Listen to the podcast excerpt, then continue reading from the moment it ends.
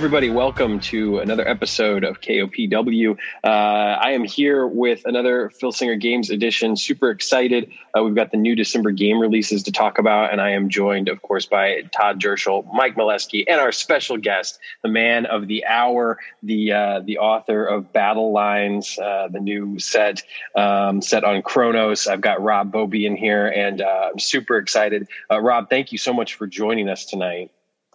Thanks, Sam. Thanks for having me.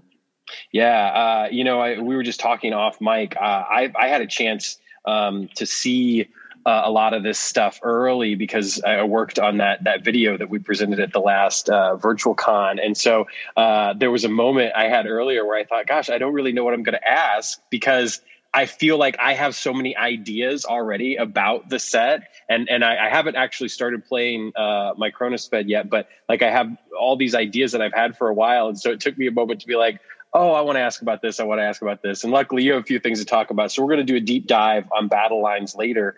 Um, but before we get into that, uh, I do, of course, want to talk about the other two big releases. We've got the Women of the Indies 2020, and of course, the Legends Expansion 6, um, both of which are just incredible additions to the Indie and Legends game lines, respectively. Uh, I think the Legends expansion in particular has just you know blown up the message boards. Um, the uh, the the thread covering the expansion set is up to about uh, 164 pages now, I think, something like that, uh, which is which is incredible. And uh, and we'll certainly get to that in a second. But let's go ahead and start with the women of the Indies. Uh, you know, on our last episode, we were able to talk about most of the women uh, in the set because they'd already been revealed. There were only a couple of names left. Um, Angelina Love and Mandy Leon, which now, of course, have uh, uh, been revealed or, or, in the set. Um, and then we had Laney Luck, uh, I believe, was our last uh, reveal of the set. Um, I've talked about it on the podcast before, back before you know we ever even did a Phil Singer Games uh, episode. Uh, women's wrestling has always been something that I've loved. Um, I, I, think this set is great. I'm thrilled to have names like Kylie Rae, um, and Ivelisse and Killer Kelly and Leyla Hirsch uh, in particular in the set. Um, I, I, think it's a really great set. It's balanced well with some names that have been around for a while. You know, somebody like Angelina Love, um, somebody like Ivelisse, uh, uh, who, who, had national exposure on Lucha Underground, obviously, um, and then uh, you know, kind of newer names that people are starting to take notice of, like Leyla Hirsch, who's had a, a great run uh, in AEW uh, thus far, and then of course Willow Nightingale, who's somebody who's really kind of you know torn up the indies um, and uh, held the um, the tag team titles in Chikara before Chikara closed down uh, with Solo Darling, which is pretty cool. So. Um, Todd, what were your thoughts about, about the set and like during the creation uh, of the set? Well, you know, we wanted to get, you know, a good, you know, I think the focus was getting some really good names for it. You know, this is you know, best of the best of the indies. We really wanted some top talent across, you know, a number of different areas. So not just really focused on one area. So, you know, we had some ones that there's definitely some shimmer names, some ones that are in ROH, uh, some ones that been, some women have been in Impact, as well as some ones that just kind of come in from, you know, other different areas. Like, uh, and, you know, I, will admit there's a couple names I wasn't super familiar with beforehand that have actually gotten a huge name. I think even since like Killer Kelly, I didn't know too much about her before the, uh, before the collective. I know she had done some stuff, I believe, over in, um, in the UK uh, scene and whatnot. And now she's really starting to you know get a bigger name for herself, which is great to see. Um, yeah. Yeah, and I, there's a couple names I really wanted to get in there, like Kylie Rae. You know, a big fan of her um, and um, and Ivelisse again. You mentioned Lucha Underground. That's you know the big you know big fandom of mine there. Uh, so I was thrilled to get that uh, you know Ty was able to sign her. So I mean, really a lot of the credit here goes to Ty to really reaching out and uh, getting in touch with a lot of the women for this set and really wanting to, to see this through. I think we had a handful of names, and Zeke had a couple of women that he was able to, you know, sign later on to kind of fit in that make it make it work. Uh, but yeah, really a lot of a lot of the credit goes to Ty and, and reaching out uh, to uh, to the women and coming up with the uh, stats and and also to, to Warner who I think really nailed the artwork on this. Yeah, the artwork really pops for everything here. Great colors and then just really I just think overall just excellent excellent work. I completely agree. I think the Killer Kelly art actually might be my favorite. You know, it's interesting to note about her. She's only been in the business for uh, about four years, and uh, it took her just a little over a year, and she became the very first WXW Women's Champion, um, which you know is kind of a big deal. Uh, WXW being one of the premier European um, companies uh, based out of Germany, and and they've just had uh, you know some incredible talent come through there um, over these past few years. Most of whom are now in in WWE uh, or, right. wrestling in NXT. You know, like Walter Ilja uh, Dragunov. You know, and, and so it's a uh, it's a great promotion, and they are actually if you want to watch not that I want to shill for WWE, quite frankly, but if you do want to watch some WXW shows, uh, they've got uh, a bunch of them now on the network, which is pretty cool. Uh, it's one of their indie promotions that they've that they've spotlight uh, that they put the spotlight on. But um, I also love the Willow Nightingale art. You know, there's oh, it, yeah. it's kind of a simple pose, but it just it's just perfect. Yeah, nice superhero looking pose there. I, th- I, think that one came out great. I really wanted to get her in the set too. You know, again, you know, last Chikara Campeonatos de Parejas with the solo. We had solo in there, so I, yeah, I really wanted to get a card for Willow, and I think I think it just turned out great. I think yeah, the, the texture and her hair and just kind of the overall look, I think really popped on that. Yeah. One, so. Well, and she and you know she took notice of it too. I know when the art was posted uh, on Twitter, uh, she responded to that um, yeah. and thought it was you know fantastic. And so it's always cool when the talent is excited about it. And you know you'll see some talent like I think it's AJ Gray. I mean, there's others, but he's the first one that pops yeah. to mind that actually uses his card art as his avatar on Twitter, right. which is always cool. That's um, always cool. yeah, yeah, just to see them, you know, enjoying it uh, just as much as as we do. It, you know, it's interesting too. Um, because obviously you've got somebody like Angelina Love who has been around for a while and and you know really kind of ruled the the Impact Women's Division, uh, Knockouts Division uh, for for quite a while. Um, and you know Madison Rayne, who obviously already has a game card, um, was a partner of hers, and um, they've both been partners and at odds. So it's it's nice to have kind of that built in um, you know partner or feud. And then of course mandy leon who is uh, uh, a current partner of angelina love in ring of honor. Um, it's interesting because ring of honor you know the division used to be women of honor but they've they've done away with the women of honor thing and now they're just going to have a ring of honor women's championship um, uh, going forward uh, and uh, I, I think that you know, you've got names in this set that would be contenders for that title, which is cool. So again, like you were saying, if you want to throw them into your Ring of Honor Fed, they've got a place. Um, you know, if you're doing a Shimmer Fed, um, you know, there's names that have been, you know, in Shimmer before, uh, obviously like Ivelisse, Kylie Rae, and, and, Willow Nightingale. You know, Kylie Rae, it's it's interesting. She's kind of a bittersweet name in a lot yeah. of ways in the set because obviously, you know, um, to respect her. Uh, I, no need to go into it too much, but she decided to call it quits and uh, you know hang up hang up her boots and, and and move on, which is really unfortunate because she was someone that you know a, a number of times was just really poised to be. I, I think one of the the biggest stars in women's wrestling and um, you know just never really kind of materialized for a number of reasons and uh, i just have to say i'm so glad though that we have a card for her because she's someone that I took notice of, you know, a few years back, uh, seeing her uh, at Rise and Shimmer, uh, and and just really thought she had a great, you know, great look, a, a great energy, a great gimmick, uh, and she could go in the ring. You know, that was the thing that that that was you know key for me it's like okay you know she's got a good look she's got this great energy and then all of a sudden she steps in the ring and she was really good you know from the first time i ever saw her so um, it's too bad that she's not working you know not wrestling anymore but it's awesome that we have this card no, absolutely, and yeah, I think that's a cool thing that we can do with some of these indie car indie sets. Like last year in the uh, 2019 women's set, we did a card for Kris Wolf, who had recently retired before right. that. Uh, so you know it's cool with you know a couple of different you know cards. I think there was one in uh, the Evolve set you know recently too. A guy we had planned to do a card for, and he wound up having to retire right beforehand. Uh, then uh, too, uh, Peter Kaasa, and like yeah, so like there's you know it's cool that we can do these cards for guys who kind of got into a certain place and like you know what if their career continued. You can kind right. of play that out with it, which I I kind of like that Yeah, absolutely. And it, I mean, it lends itself to the idea that, you know, like with legends, it's, it's almost an accepted thing that you're, you're kind of creating your own world, your own, you know, your own timeline and, you know, mixing people from uh, different eras and that sort of stuff. And, and it, it holds true even for the, for the indies fed as well. Um, and mm-hmm. obviously, with a set like Battle Lines, that's what it's all about. So, you know, we'll we'll talk more about that later. But uh, Mike, I'm curious what uh, what were your thoughts about this uh, Women of Indie set, and, and what work did you uh, did you do on the set? Well, I I uh, I mean I, I did my normal production work on the set, but from uh, you know it was really Todd and Ty and and to some degree Zeke uh, really working on this uh, set. They they did the lion's share of the work. I think it's I, I, really, I think you can just see the reaction to it. I mean, there's so many um, names that people wanted to see that they got in this set. I think you you hit the nail right on the head. We've got you know someone like Angelina Love, who uh, obviously is a, is a big name on the on the women's side, uh, not just now, but for the for years now.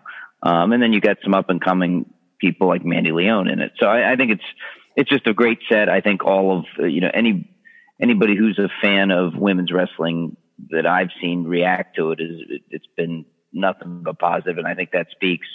Um, a, we're, we're, we're really glad that those women uh, chose to let us do game cards, but also I think the work of the the Indies team was was fantastic on this set.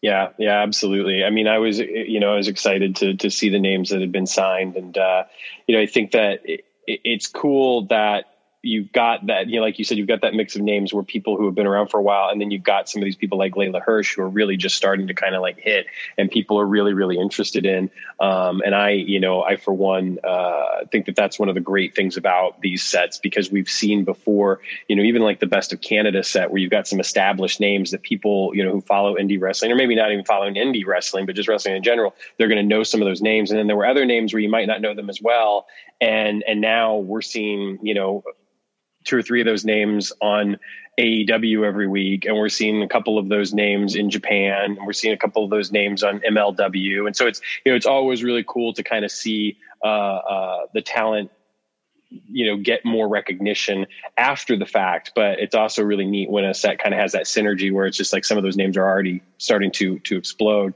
Um, rob what are your thoughts on the women's set? Um, i thought it looked really good. I thought there was a lot of great colors. I thought Warner did a great job. I'm not super familiar with a lot of the names, um, maybe the way you guys are, but uh, that's kind of the great thing about our games is you can learn a lot about wrestlers uh, when we get them signed and when you read those bios. Yeah, I couldn't agree more. It's one of my favorite things about both the Legends and the Indie sets is that there's always a couple of names that I'm not as familiar with. Um, you know, with this set, uh, not so much. I mean, I, I, did know, you know, who, who all these women were beforehand, but there have definitely been cases where, you know, an indie set or, or, a legend set, especially will, you know, throw a wrestler my way that I'm not too familiar with. And, and it's just so much fun to always, to, to learn more. Um, so yeah, I mean, it, it's, it's a great set. It's a perfect addition. If you're already running, you know, a women's fed or an indie fed and you want to add some more female talent, um, you know, you can get it digitally or in print. Um, it's, it's available now. And I, I I it's definitely you know for for my money, it's one of my favorite indie sets of the year. I'm I'm always a huge fan uh, of the women's sets in general, um, but I think you know for me this is you know on par with the men's set in a lot of ways, um, and that's you know and, and, that's no small feat. I mean, considering that the that the men's set had like Danhausen, uh, Warhorse, you know Blake Christian, Alex Zayne, you know some some really big names as well uh, on on the indie circuit, and also beyond like Ring of Honor in Japan. So uh, uh, just a great way, I think, for the indie sets to kind of go go out in, in 2020. Um, Todd, can you can you tease anything for 2021 for us for the indies side? Well, um, you know, we're still have a couple decisions to make, but I will say, you know, in 2020 we didn't have any partnerships with anything. Everything was kind of a best of set. We did uh, the best of Mexico at the beginning of the year. We did best uh, best of the indies, the men's set, the tag team set, and the women's set. Uh, you know, next year I expect some type of a best of set uh, as well. You know, at least you know a men's one I would assume to be in there, probably a women's one again as well. Uh, but I will say we will have at least one partnership set uh, starting uh, that we'll we'll we'll we should be ready to announce that in January at that our uh, next virtual con. Exactly what that partnership is. Nice, nice. I, I certainly look forward to that. That'll be. Uh, it's always great, you know, to get those partnerships. And in the past, I've always been, you know, just uh, pleasantly surprised and, and enthused over over the feds that uh, you know have had these sets, and um, you know whether it's. I, I will, I will say though, it's a little. It might be a little different than some of our other partnership sets there, just based on what it is, what it is there. But I think overall, I think people people who are big into indie wrestling are going to think it's pretty cool. That, that nice. I would say that.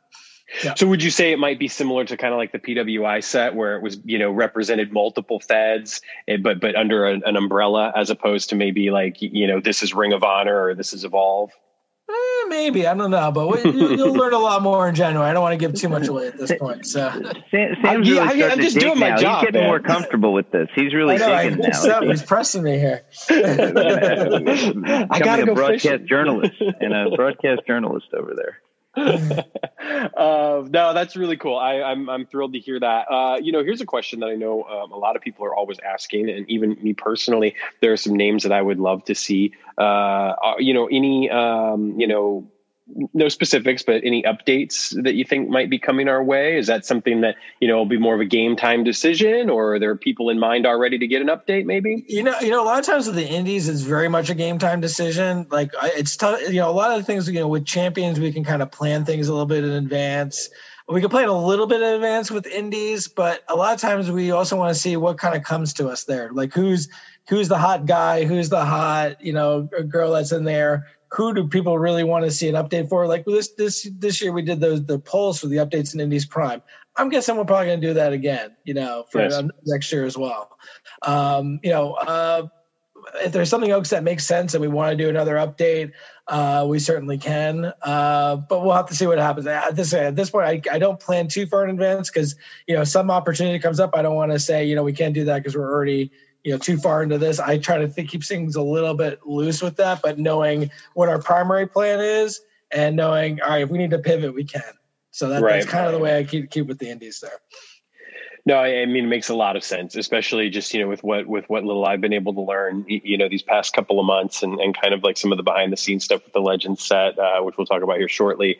Um, you know, it's it's clear that it's best to to to have that, you know, to be able to roll with it, uh, and I think it it speaks a lot, honestly, about your guys' ability to you know still produce these sets, um, you know, in such a professional manner because you, you know you you're able to slot some of these people in last minute in order to give give uh, you know the the promoters. I, I think these wonderful you know surprises within the sets. And you know i think the legends set this time around is is obviously a perfect example of that. But before we move to legends uh, you know i do want to mention with the prime cards like you uh, were talking about just a second ago todd uh, we got three um, you know great cards uh, uh this time around. One for Allysin Kay um, which is just a great update. The art again uh, that warner did is fantastic. Um, mm. you know the, the new stats are great um, it, you know, it's just it's a perfect update for somebody who um, you know, we were kind of talking about last time around has become.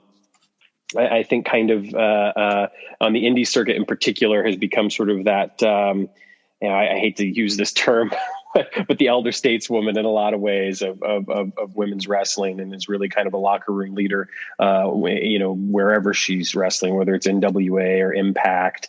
Um, and, and, and I think that that, you know, will will always be true. She's she's tough as nails. I've seen her. I, I, once saw her take a bad bump on the ring apron, split her head open, bleed all over the place, come out at intermission for pictures and autographs, and then you know uh, uh, be pissed off that she that they wouldn't let her wrestle. So um, she's she's an awesome talent. She wrestled later that weekend. Uh, but uh, so so a really cool update for her. Uh, we also got a great update for Willie Mack, um, which is I mean this one in particular I, is one that I know a lot of people wanted for for a long time, and it's just a, I mean it's a great card, great artwork. Um, you know I think it uh, it is a worthy worthy update uh, from his. Um, NWA Hollywood card, and you know it, it's uh, it's always great again just to see talent like that get even more and more recognition, which I think he certainly has in the intervening years since that uh, NWA Hollywood card was released. And then, of course, the third card uh, we have is the uh, the manager card for Salina De La Renta. Um, with some with some great you know interference uh, chart on on the back. Um, do you want to talk about any of those cards in, in particular, Todd? Well, you know, we were trying to figure out, you know, who who to put kind of put up in all the polls there, and we had an idea on some of them there. We got people that we wanted to put in the polls. Uh, and we kind of figured Salina De La Renta was going to run away with it. We, we kind of figured that one. I mean, I, I voted for uh, you know Larry Legend myself because I, I, you know I, I, signed Larry a number of years ago, and you know hopefully one day we'll get a card for him. Uh, but um, yeah, I kind of figured she would. What's interesting on the other ones, we kind of came up with a couple names and we floated out like, well, who do you guys want to see? And honestly, uh, um, Allysin Kay and uh, Willie Mack were not on our original list but there was mm. enough people that were kind of saying it in the when we were putting out for you know who people wanted to see we're like all right let's put them in the votes. Like even willie mack was kind of like well i think one person one or two people maybe mentioned him. I'm like oh i think that'd be good. He needs one. Like he really needs an upgrade. You know we he was in lucha underground. He's been in impact. Like you know he's really far beyond where he was. And he really took off with it. Which i'm thrilled because you know he uh, you know zeke i know is definitely thrilled. He's uh yeah. you know, friendly with with willie himself. So he was he was really thrilled to have that. So it was definitely definitely kind of cool. This one was definitely uh, brought upon by the fans. We floated out there who do people wanted to see. People told us. We put up the vote, and they confirmed it. So I, and I think that's great. Um, yeah. You know, we didn't get our Eddie Kingston update there. I didn't feel right. I wanted it. I wanted I, it so bad. Believe me, I wanted it too. I just didn't feel right doing it this year. You know, people didn't vote in last year. We had Hammerstone instead. But yeah, hopefully someday we'll get that uh, Eddie Kingston update. We definitely know he needs it. So. Honestly, I would think with the work he's done, ju- literally just since the the poll closed, the work he's done in AEW alone since the poll closed warrants it because he's he has been one of the best talkers, one of the best like in ring. Like he's just he's a guy that goes in there and it's you know I mean AEW has some really incredibly talented athletic people who you know can flip and dive all over the ring, and and Eddie obviously is not that, but when he gets in that ring, the stories that he tells, you know, the matches that he had with Cody, I mean he's he's fantastic and he's a guy that deserves a lot more than anything he's ever gotten as far as i'm concerned. So uh, hopefully he does get that card uh, at some point. But yeah. um, but i digress.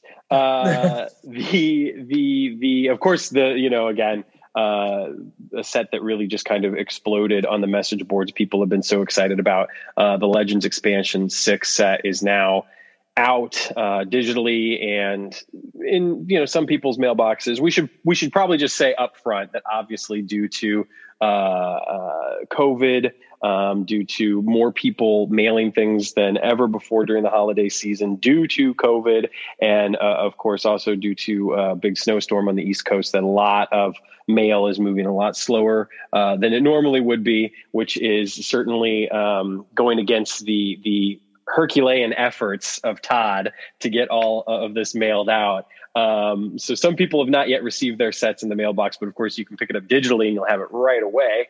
Uh, and I mean, just I have to say that this set is is definitely a home run as far as the legend sets go. Um, Mike, why don't you tell us a little bit about this set? Well, I think it's a set that that people have been uh, talking about for a while. We have obviously a lot of um, you know, a lot of guys who, who were had you know big piece of their career in the 80s, and you know we did the 90s set last year, and, and I think a lot of people were looking for it. Um, you know, and, and we, we were fortunate enough to sign some names that, that really fit the era. So, you know, it wasn't just, you know, redos of guys, but we actually wanted to have some, some good names. And, and, uh, you know, in terms of, you know, back to I guess the, what Todd was saying earlier about being flexible. We we weren't sure we were doing this uh, set until right before Galacticon. Um, that was sort of when it it, it became it. We we got uh, the Dynamite Kid not long before um, Galacticon, and that sort of you know you know cinched the deal, so to speak. Um, so to have him, to have the Barbarian, to have um, Adrian Adonis made it, and then you know in terms of the flexibility, you know thing we we were you know we were still going for some other people, and we thought about saving uh, Manny Fernandez is, is, is another new name in the set. We thought about saving him for a subsequent set we have planned, but when uh, and and and Gordon Solie as well, and then when this one name that we thought would be the last one didn't come through, we we we pivoted and put these guys in there. Um, so I think that it's um, it, it's it's you know sometimes it's we get good news and and, and we we put guys in. I don't want to say it was bad news. Uh, the, the bad news was we didn't get the one guy, but but the but the good news was we got to put those other two uh, big names, which is why at Galacticon I said it was going to be less than five uh, this time, and we wound up with five because we it wasn't on the original plan, but I, I think it just it, as we got to talking, you know, about it as we got closer to the release, it made sense to put those guys in there.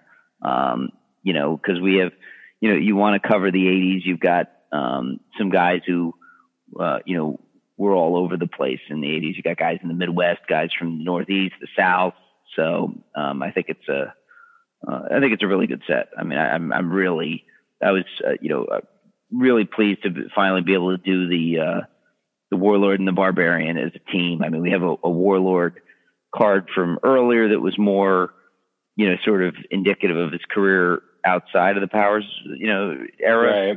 Right. Um, and I think that uh, being able to do the card with him and barbarian, and, and the cards still function, you know, sort of reflect their singles careers to some degree as well but I like being able to, you know, have the two of them together. And Barbarian, by the way, is one of the coolest guys in the business uh, that you'll ever meet. So um, I was, uh, you know, it was, it was great to sign him. He was very gracious, and uh, I'm uh, I'm glad we were able to finally do that card.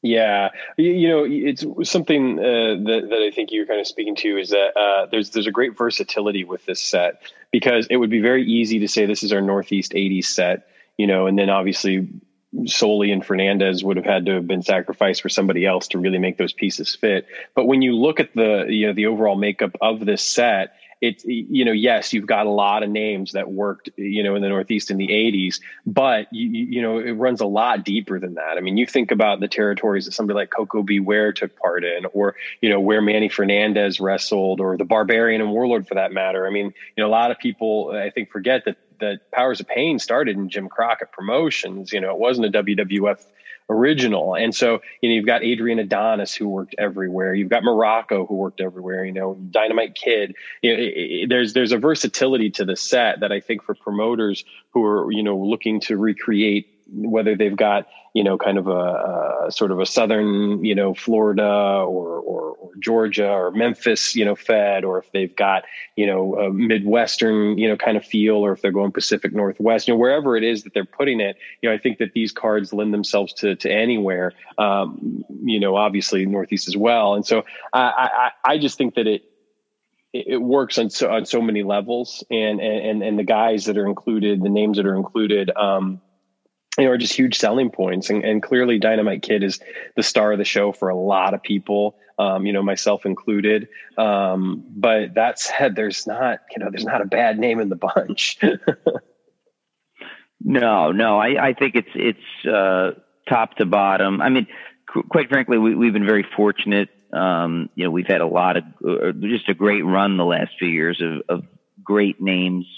Um, you know, coming in to, into the game, uh, but this one is probably, um, you know, it, it's top to bottom. I think it, it, it compares favorably to any set we've ever done. Yeah, I would I would totally agree with that. You know, I mean, I'm really really partial to that Mid Atlantic set. Uh, I thought that that was a, a killer set. Um, and, eh, you know, but there have been, I mean, there have been other great sets, and this one, I, yeah, easily, you know, stands with any of them. Um, let's talk a little bit about some of the specific cards uh, uh, briefly. I, I, I want to just start with the Gordon Solie card, mainly because um, anyone who who subscribes to Promoter Prime uh, gets a two for one out of this, and I love it. I love the fact that it's two different pieces of artwork. You know, I, I love the fact that we get the pre-match and the post-match interview. It's just like that to me. I, you know, people are always kind of you know talking about the surprises or whatever, but that to me was just a really wonderful surprise, and I and I love the fact that that we've got that. Um, Todd, can you tell us a little bit about the decision to to include Solie and and you know the, those charts and and uh, again the idea that we've got two as opposed to just you know one Gordon Solie card.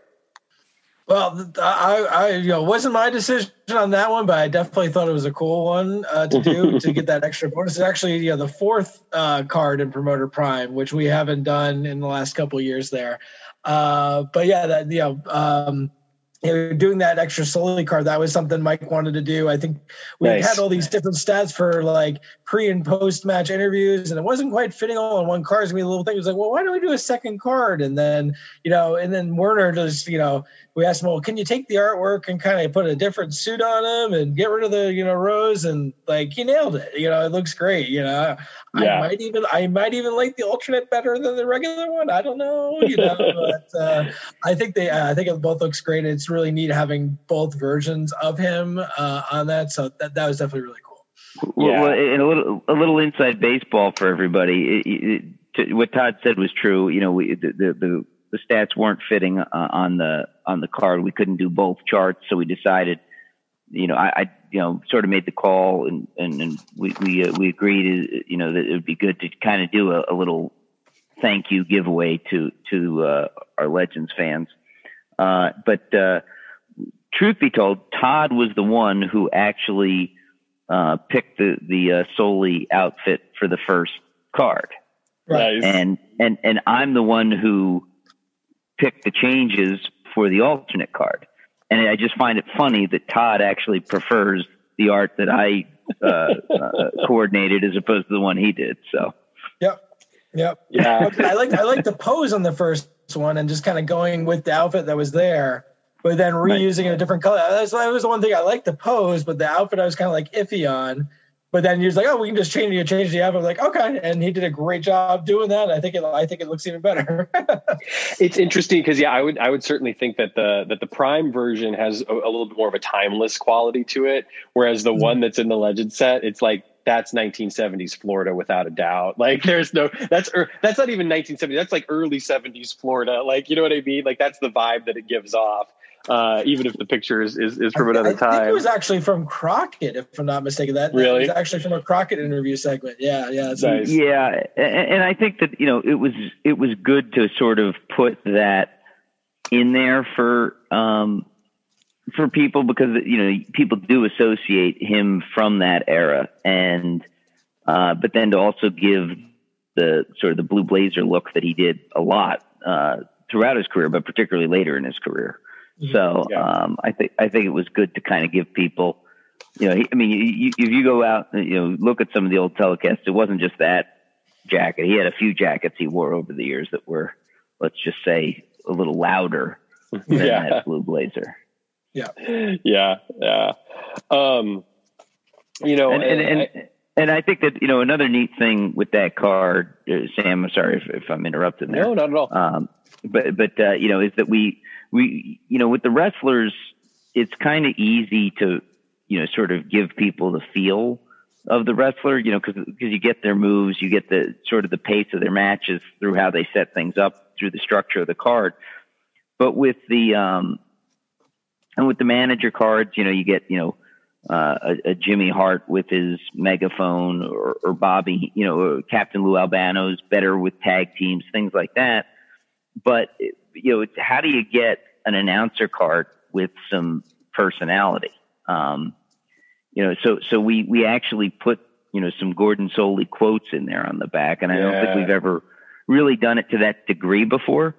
Um, so I'm I'm curious to know what how people you know sort of feel about that, and and if, if, if how it was received if I'm not mistaken, did, not we do something like that with like Mott and Cram back in like uh, Promoter Madness uh, a long time ago? I think that it might have. Yeah, there's something. Too. Yeah, there may have been something like that. We hadn't done it in the Legends. No, definitely not degree, Legends. I should say. Yeah, uh, yeah I definitely not Legends. so, so uh, I, I, was curious. Yeah, I mean, I, I loved it. I, I, I, thought it was perfect. Um, you know, the the uh, the the yeah the the quotes are, are great on both cards and i love that they're different.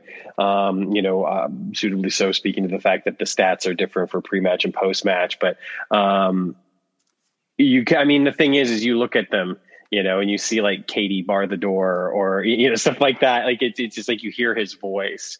Um, and and i think that you know again, one of the things I always say about the legend sets, and in this particular, I think it's absolutely true. It's just a wonderful tribute, and I think that it, you know, it goes beyond sometimes. You know, with a personality like Gordon Solie, obviously you can't put a move set on there and, and look at it and be like, oh yeah, he used to do that move, and I remember that. And so in this case, using the quotes, it's like, I mean, that's like his move set. You know, I think it was, I think it was a really great choice, and um, and and it does pay tribute to the fact that he is for so many people, even you know, we're going 30 plus years on from the fact when he was like at his peak. Um, for especially for for recognition, and, and, a lot of people still consider him to be the voice of wrestling.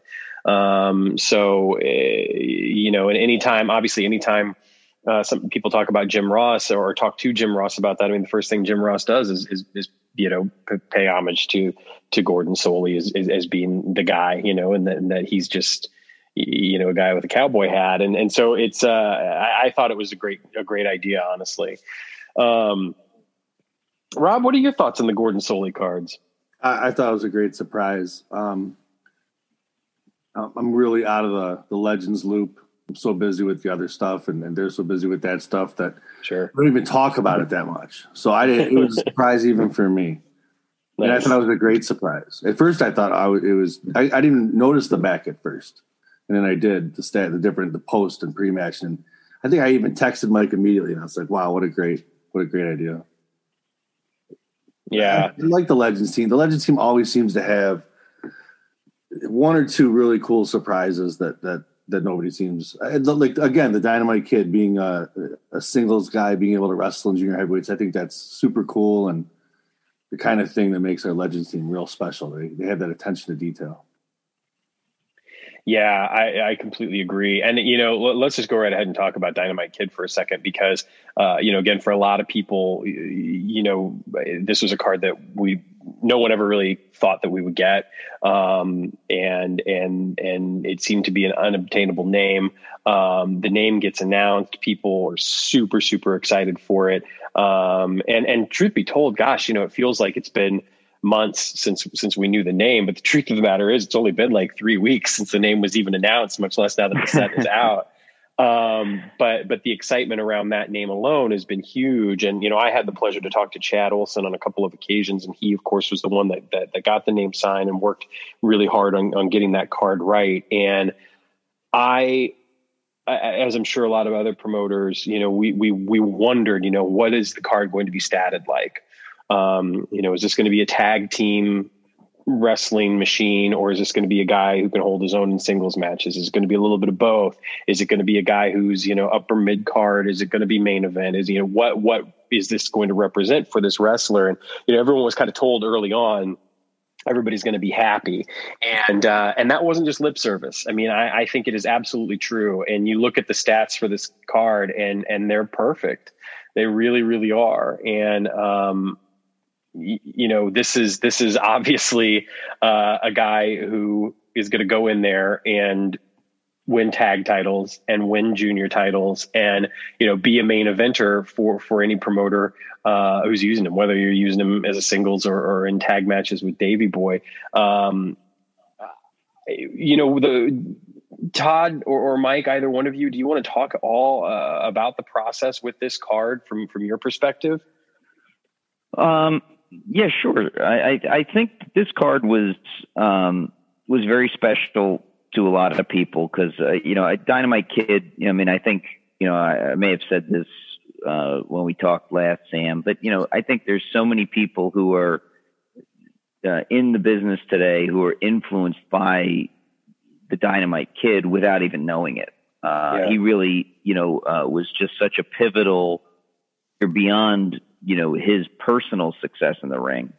Um, he his style influenced so many different people um, that I think that that was number one. Number two, I mean, uh, I was a dynamite kid, Mark. Um, I know Chad was. I mean, the, the Legends team, the whole group is is is uh, dynamite marks, but Chad and I in particular are kind of um, uh, I'll just say fall into that category. I mean, I know the, the, normally I, I let those guys uh, really, um, you know, do the research and, and come up with the moves. But with Dynamite, we were like sort of, uh, I mean, I probably the last uh, week before we finalized the stats, I probably watched three or four hours of Dynamite Kid footage myself, nice.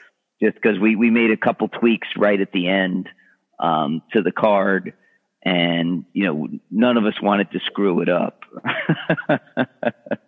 so, um, but no, I mean it was, I mean it was it, the guys just did a phenomenal job. I mean they always do. I mean I, I can't you know uh, say enough about what Chad, uh, Corey, Tim, and Stu do for us uh, with with this. I, am uh, you know I love working with them. It's a ton of fun, but but they they do the just yeoman's work in terms of the hours of footage that they watch for these sets. Yeah.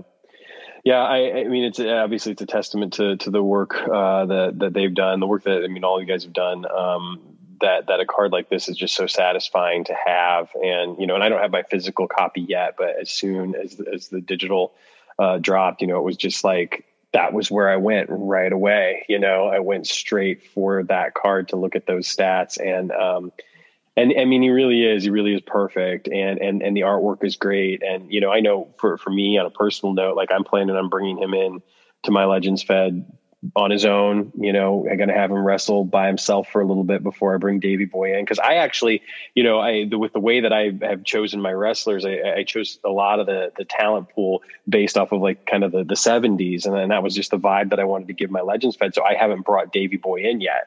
So I know a lot of promoters were like, well, I'm already using the other version of Davy Boy and I'm not quite sure how I'm going to make this, you know, fit or whatever. And so for me, I'm, I've got this advantage of having not even used him yet. So I'll be able to debut him you know, down the road. And, and I think I'm going to use Dynamite first, just because I really want to give him a bit of a singles run before I go tag. And, you know, to have, again, to have the flexibility and the versatility, kind of like what we were talking about earlier, uh, with a card like this is, I, I think it's just a promoter's dream. So, um, I can't say enough good about it. Honestly, I could keep going.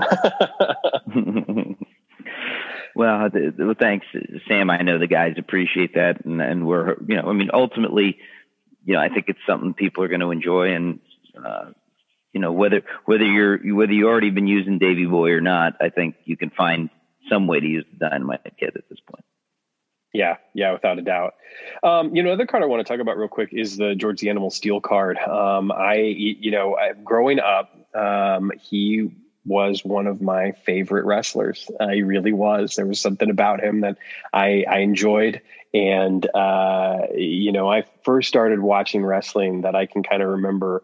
Uh, it would have been around the time when, you know, he was uh, uh, sort of the, that gentle, Animal who was you know chasing down Miss Elizabeth and uh, and you know got involved in the WrestleMania three match between Steamboat and Savage, and so it was certainly you know in in the in the twilight of his career uh, to to say the least. But uh, you know, learning more about him later on and kind of how he was you know a bit of this like monster heel at one point, and he, you know and and, and going uh, uh, in there with uh, you know for these like brutal you know uh, uh, matches with with Bruno or or Backlund or, or, whatnot. It was just really kind of eye opening, and I think that. Um, the card uh, captures, you know, a lot of him, and obviously he'd had a black and white card, so he was not a new card.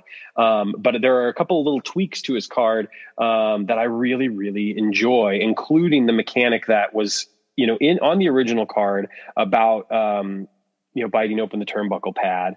Um, and I actually love the new mechanic even more than the original mechanic because it just feels like something that, um, I don't know. It, it, it, can you can play it either way. If you want him to be that kind of lovable face, you can you can totally do that. But if you want to have him be that that heel, it works really well uh, either way. And so I, I, love the new mechanic. Um, do you want to talk a little bit about any of those tweaks? I mean, obviously, you know, it's something that, that the Legends team, I'm sure, kind of came up with. But uh, uh, from your perspective, what uh, uh, what do you think about those tweaks that were made to the card? Well, I mean, I, I think it was one that was actually a, a last minute change. We we had um, had the original some I don't know it was exactly it wasn't exactly like the original mechanic, but it was pretty close to the original yeah. one. Um, and you know, I was kind of like, yeah, okay, this will work. And, um, you know, Tom suggested, you know, he said, oh, you know, I trust you guys. He said, but, you know, I'm not sure I, I like it being on the turnbuckle because from a strategy perspective, if, if I'm he's an A turnbuckle, why would I ever throw him into the turnbuckle if I have a mm. choice? Um, and so you know he talked about the balance of it, and I thought about it, and I talked about it over with um, the uh, with the guys, and and and we we you know I kind of we came to this uh, as, as, sort of a an, an interesting way to do it because you know, and I thought putting it on the um, level three offense one slot where there's a um, you know he has a two move there, yeah, and so you know well he's letting the guy up. Well, yeah, because he's focused on the turnbuckle, right? That that's the whole thing. Like he's going over to the turnbuckle, trying to loosen it, and that's why the guy's able to get up. Um, so it, it, that was sort of the thought process in it, and it sort of fit the flow of the match and the gameplay balance as well. So I think it was a good. Uh, that that was a last minute uh, change, and I think a good one. Yeah, I, I, I completely agree. Um, you know, again, the rest of the names of the set are, are, fantastic. There's some, there's some just you know beautiful artwork for everybody. I, again, I really like uh, George Steele's artwork a lot. Uh, you know, Koko B. Ware's looks great. Hillbilly Jim, uh, Lou Albano's artwork is great. Adrian Adonis, who's another new name that we got. Uh, I, I, love the Adrian Adonis card. Um, you know, that was a name that I know uh, immediately drew a lot of attention um, from from current promoters and. Um, again, I think it's a card that turned out really, really well. Um, Rob, so what are your thoughts on this legend set? Any any names specifically that stand out for you? Do you have a favorite name in the set? Uh, probably Manny Fernandez. I thought that was a, a, another great surprise. Um, you know, you're going in one direction with the set, and all of a sudden you throw a big swerve in there. I thought that was great. It's always cool to see uh, people on the on the on the board and and ever, everywhere else kind of kind of trying to guess who's going to be in there. And so to get a big name like that's kind of cool. Um, I like Koko B. Ware a lot. I was a big uh, Koko B. Ware fan as a kid, and uh, I know he doesn't have the strongest card in the set, but uh, or in the game, but he's still fun to use. And I don't think a guy has to be super strong to be to be fun to use. Yeah, I think a lot of times those are the guys you can get most creative with, you know, and have the most fun with. And and there, you know, there are some feds that uh, that I follow in the results section on the boards, and uh, I always love to see you know what some promoters do with those cards that might not necessarily be you know these amazing like main event talents and and have these great feuds and you know and and and, and you know play some really cool angles with with talent. And and somebody like Koko B. Ware, I think is is ready made for that. And you know George Steele's another name that's kind of like that too. But um, yeah I love Koko B. Ware when I was a kid as well. So uh, and, and, another you know interesting talent to have in the game because he's got you know not only does he have his original uh, Koko B. Ware card but there's also the Koko Ware uh, Prime card that he got a while back, which is kind of like his more you know serious uh, uh, persona from when he was in Memphis. And uh, I, I, love you know I love the fact that we've got options um, for those of us that you know mix the the black and white and the and the color uh, cards. Um, Todd, any any any uh, words on the legend set? Favorite favorite talent or any stories from behind the scenes that you want to share? Well, I mean, uh, honestly, for me, I'll mention my favorite talents are actually not necessarily in the main set. They're the special edition cards because I loved managers as a kid and mm-hmm. having um, Captain Lou, Mr. Fuji, and um, Jimmy Hart in there are great. I think all their artwork is phenomenal. So, yeah, those are the ones I think that pop me the most. Yeah.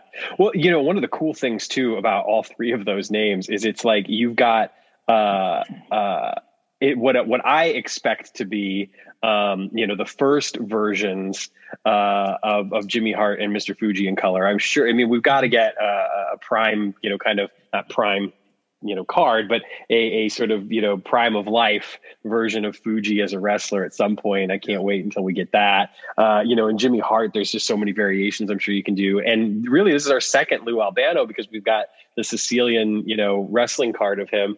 Um, yeah, I, I, love those cards. I love those cards as well. Um, do you have uh, do you have a favorite piece of artwork from the set, Todd?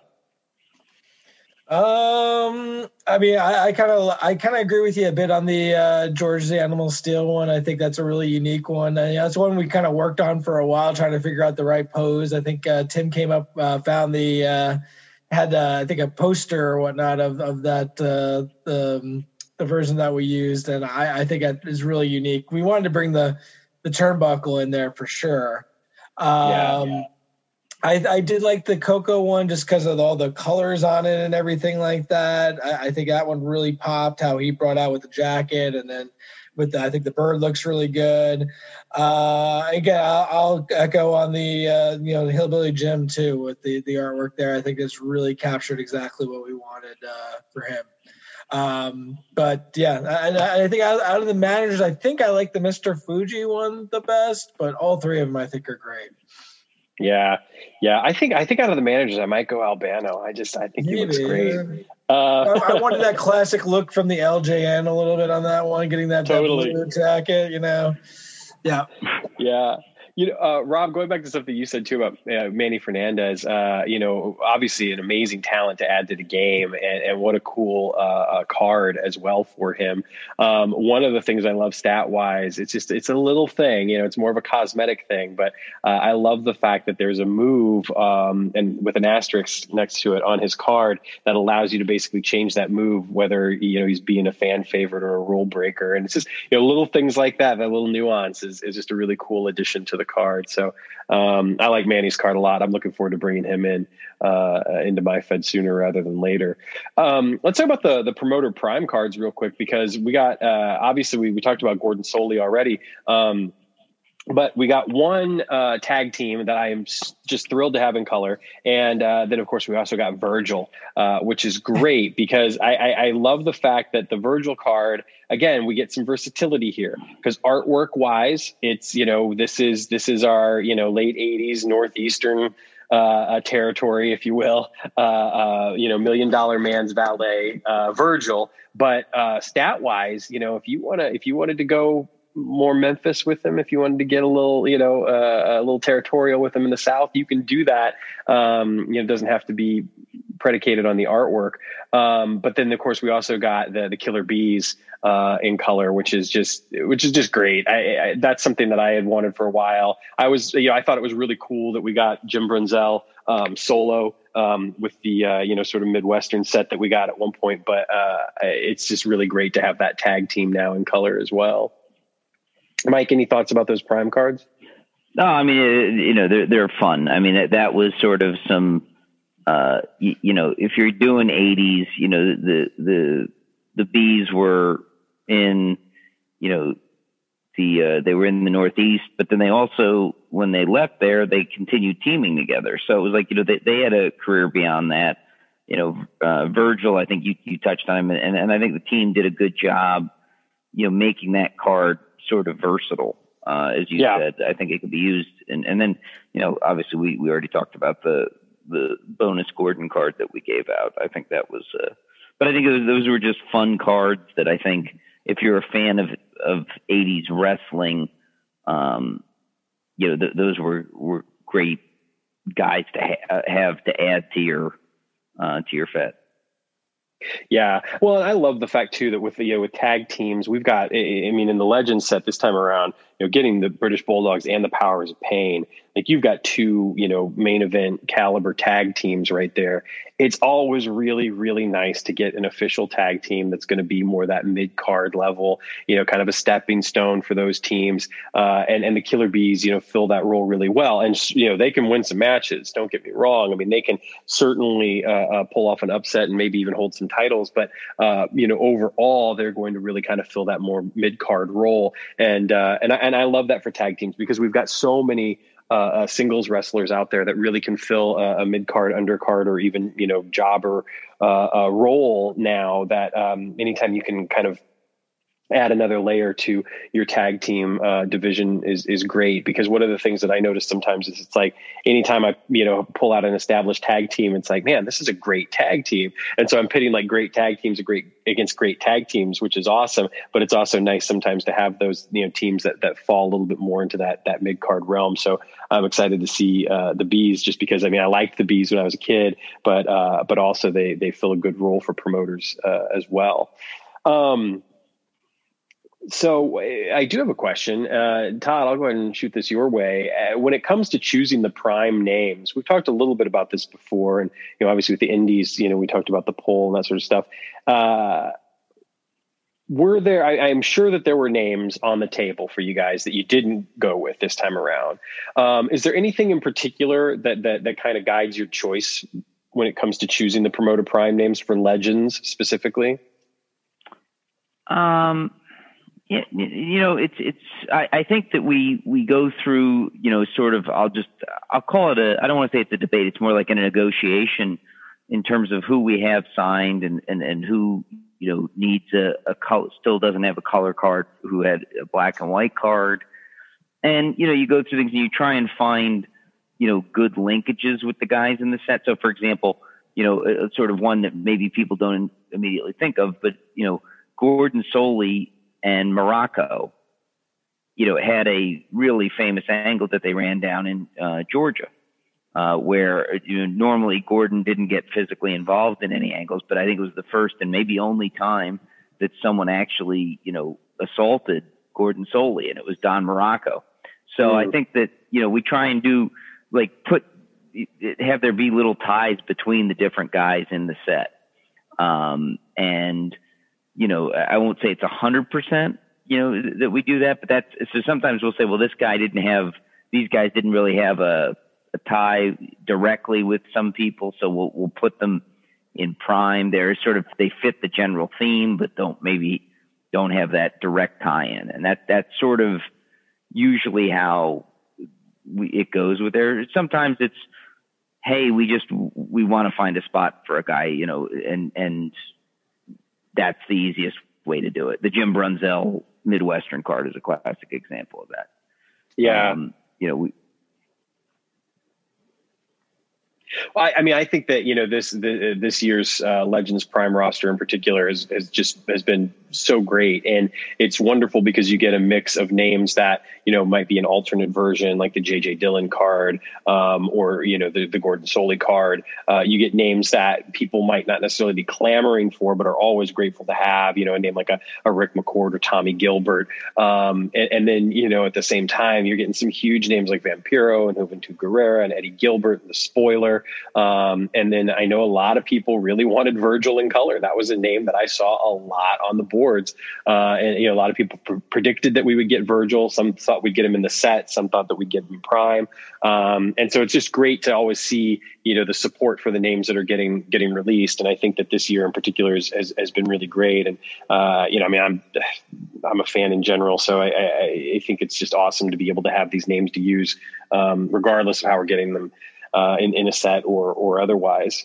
Um, and just being able to again, you know, kind of run those dream matches and and and regardless of what era a wrestler uh, came from is is always a lot of fun for the legend set. So I'm certainly looking forward to what's next, and I'll pester you guys about that later. But now I think it's time for our main event. And speaking of, of crossing the timelines and getting guys from different eras, um, a few years ago, uh, starting in, in Promoter Prime, we started to get some really cool cards um, that that Rob was was responsible for bringing us. Um, you know, some sort of like uh, almost alternate versions uh, or, or, prime versions, no pun intended, of guys like Raven and Swarm and Viper, and uh, just to name a few. Uh, and and that all kind of came to a head with the announcement of the Kronos Battle Line set. Um, Rob, why don't you talk about the genesis of this? I know you've mentioned some of it on the boards, and we talked a bit a bit about it uh, at the uh, at the last virtual con. But um, the floor is yours, sir. Tell us tell us where all this came from. Well, um, well, I got to thank Mike. You know, came from him, his idea. So, Mike, thanks. And you know, we just kind of started talking about it. you know, about I don't know, a little over a year and a half ago, maybe a little less. But like you said, the Chrono stuff originated simply by um, I just asked Tom. I said, "Hey, uh, I want to give some guys the color treatment who who probably won't have the color treatment anytime soon." And Kronos is this place where people can take whatever they want, and these guys can fight them. Yada yada. It really wasn't. It really wasn't uh, a big deal at all. Just some some fun cards, and then it kind of grew, and then eventually Mike said, "Maybe we need to make this a Fed." So that's that's where we are, and now, as far as how did we get to battle lines, um, we always the battle lines itself was always we've always had that idea. Um, it changed. The story changed from the origins to the time we started writing the book, and I think it changed for for the good, obviously. But it was a lot of fun. Um, it was a lot of fun. It was challenging trying to figure out not only like what new guys do we want to do, but how do all the existing guys fit in? And I think I think it worked out very well.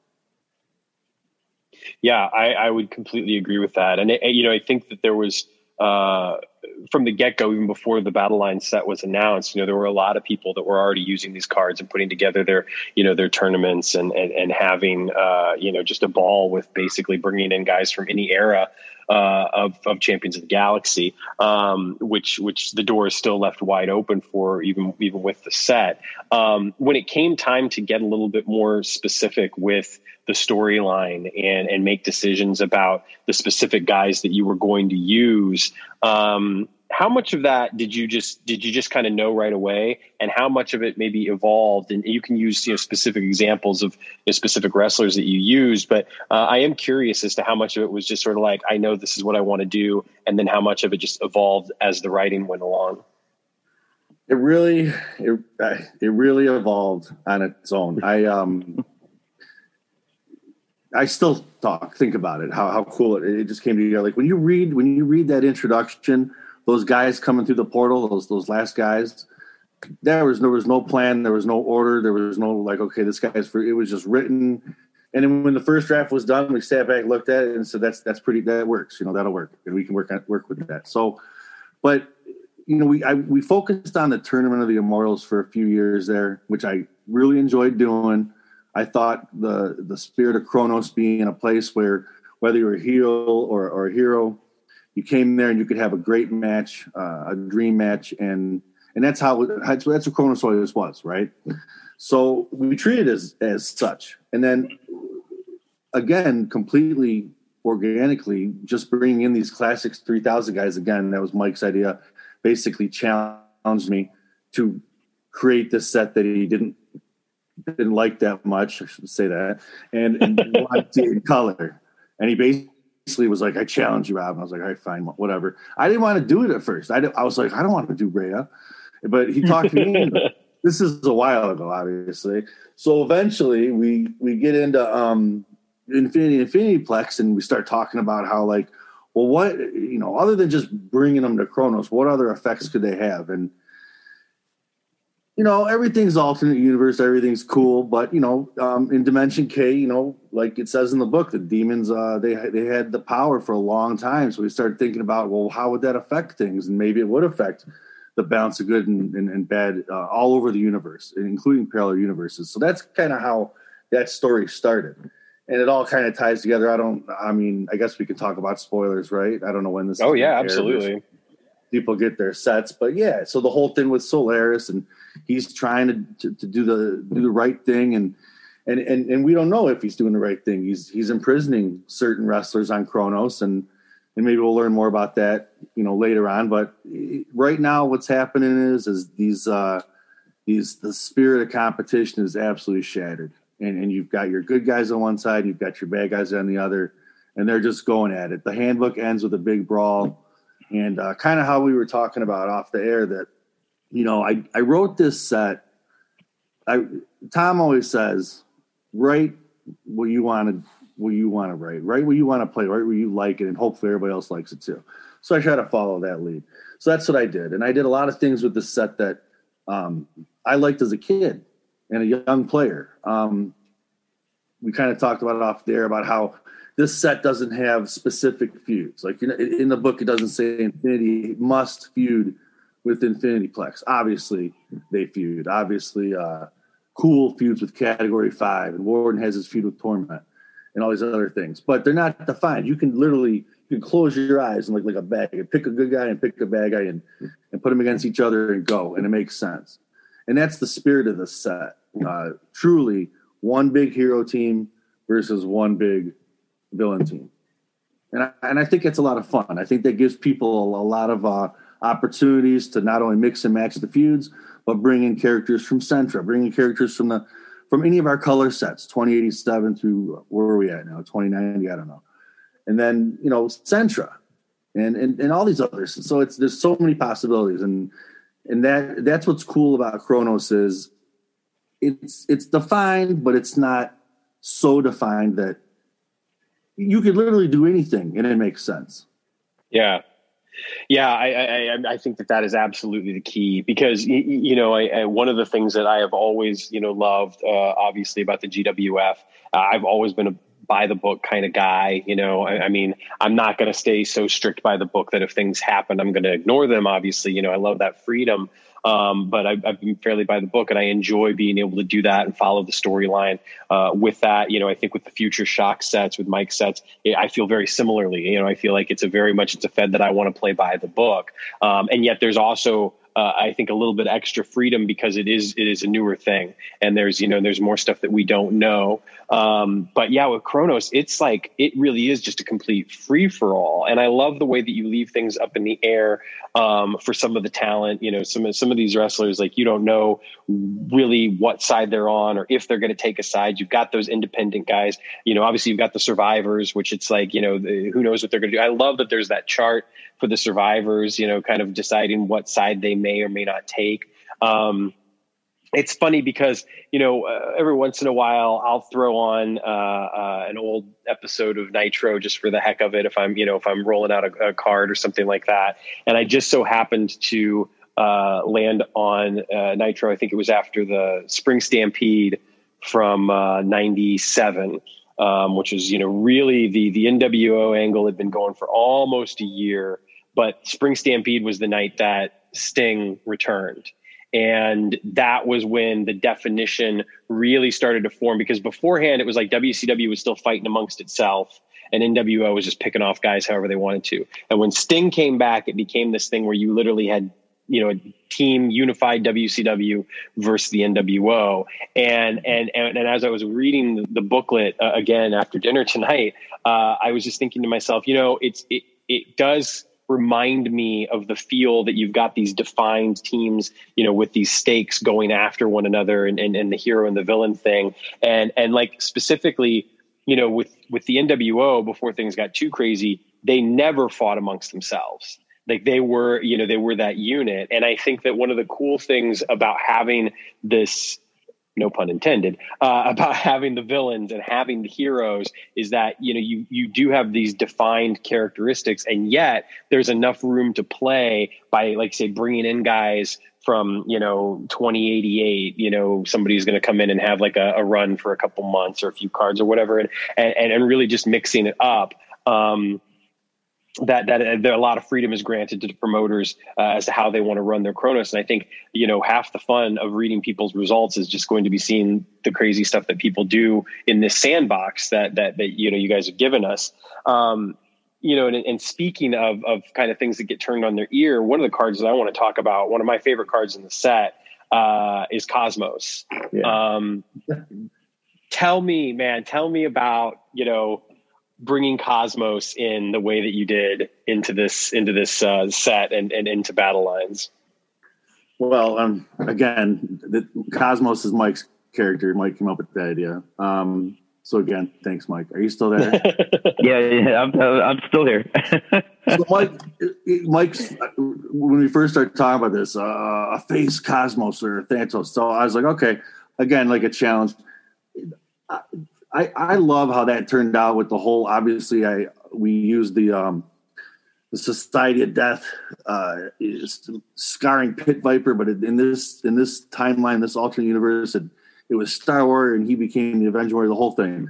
And what's cool about Cosmos and what hasn't come up yet on the boards or anywhere else, which I thought was going to immediately, and maybe it will when people start getting their sets, but no one's mentioned that he's the good guy, and he is by, but he still has his little skull and he has his black cape.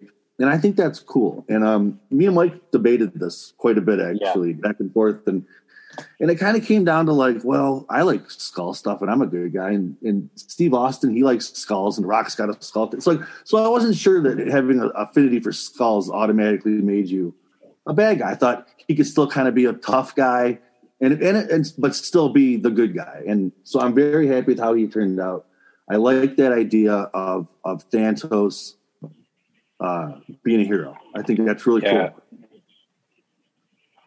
Yeah, he's a I, wrestler. That's what's cool about him too. You know, he's not and, and and Dantos was always a great wrestler. He didn't, but he was certainly he broke the code. He was a bad guy. You know, Right. this is Dantos um, on the opposite of that spectrum, and, and we really get to see what a great uh, athlete and wrestler he is. That's one of the I, I things that will. I, I say I will admit I was questioning the the, uh, the the skull on him as a good guy too. So I didn't, just didn't bring it, but I definitely was questioning that. But I think it was pretty.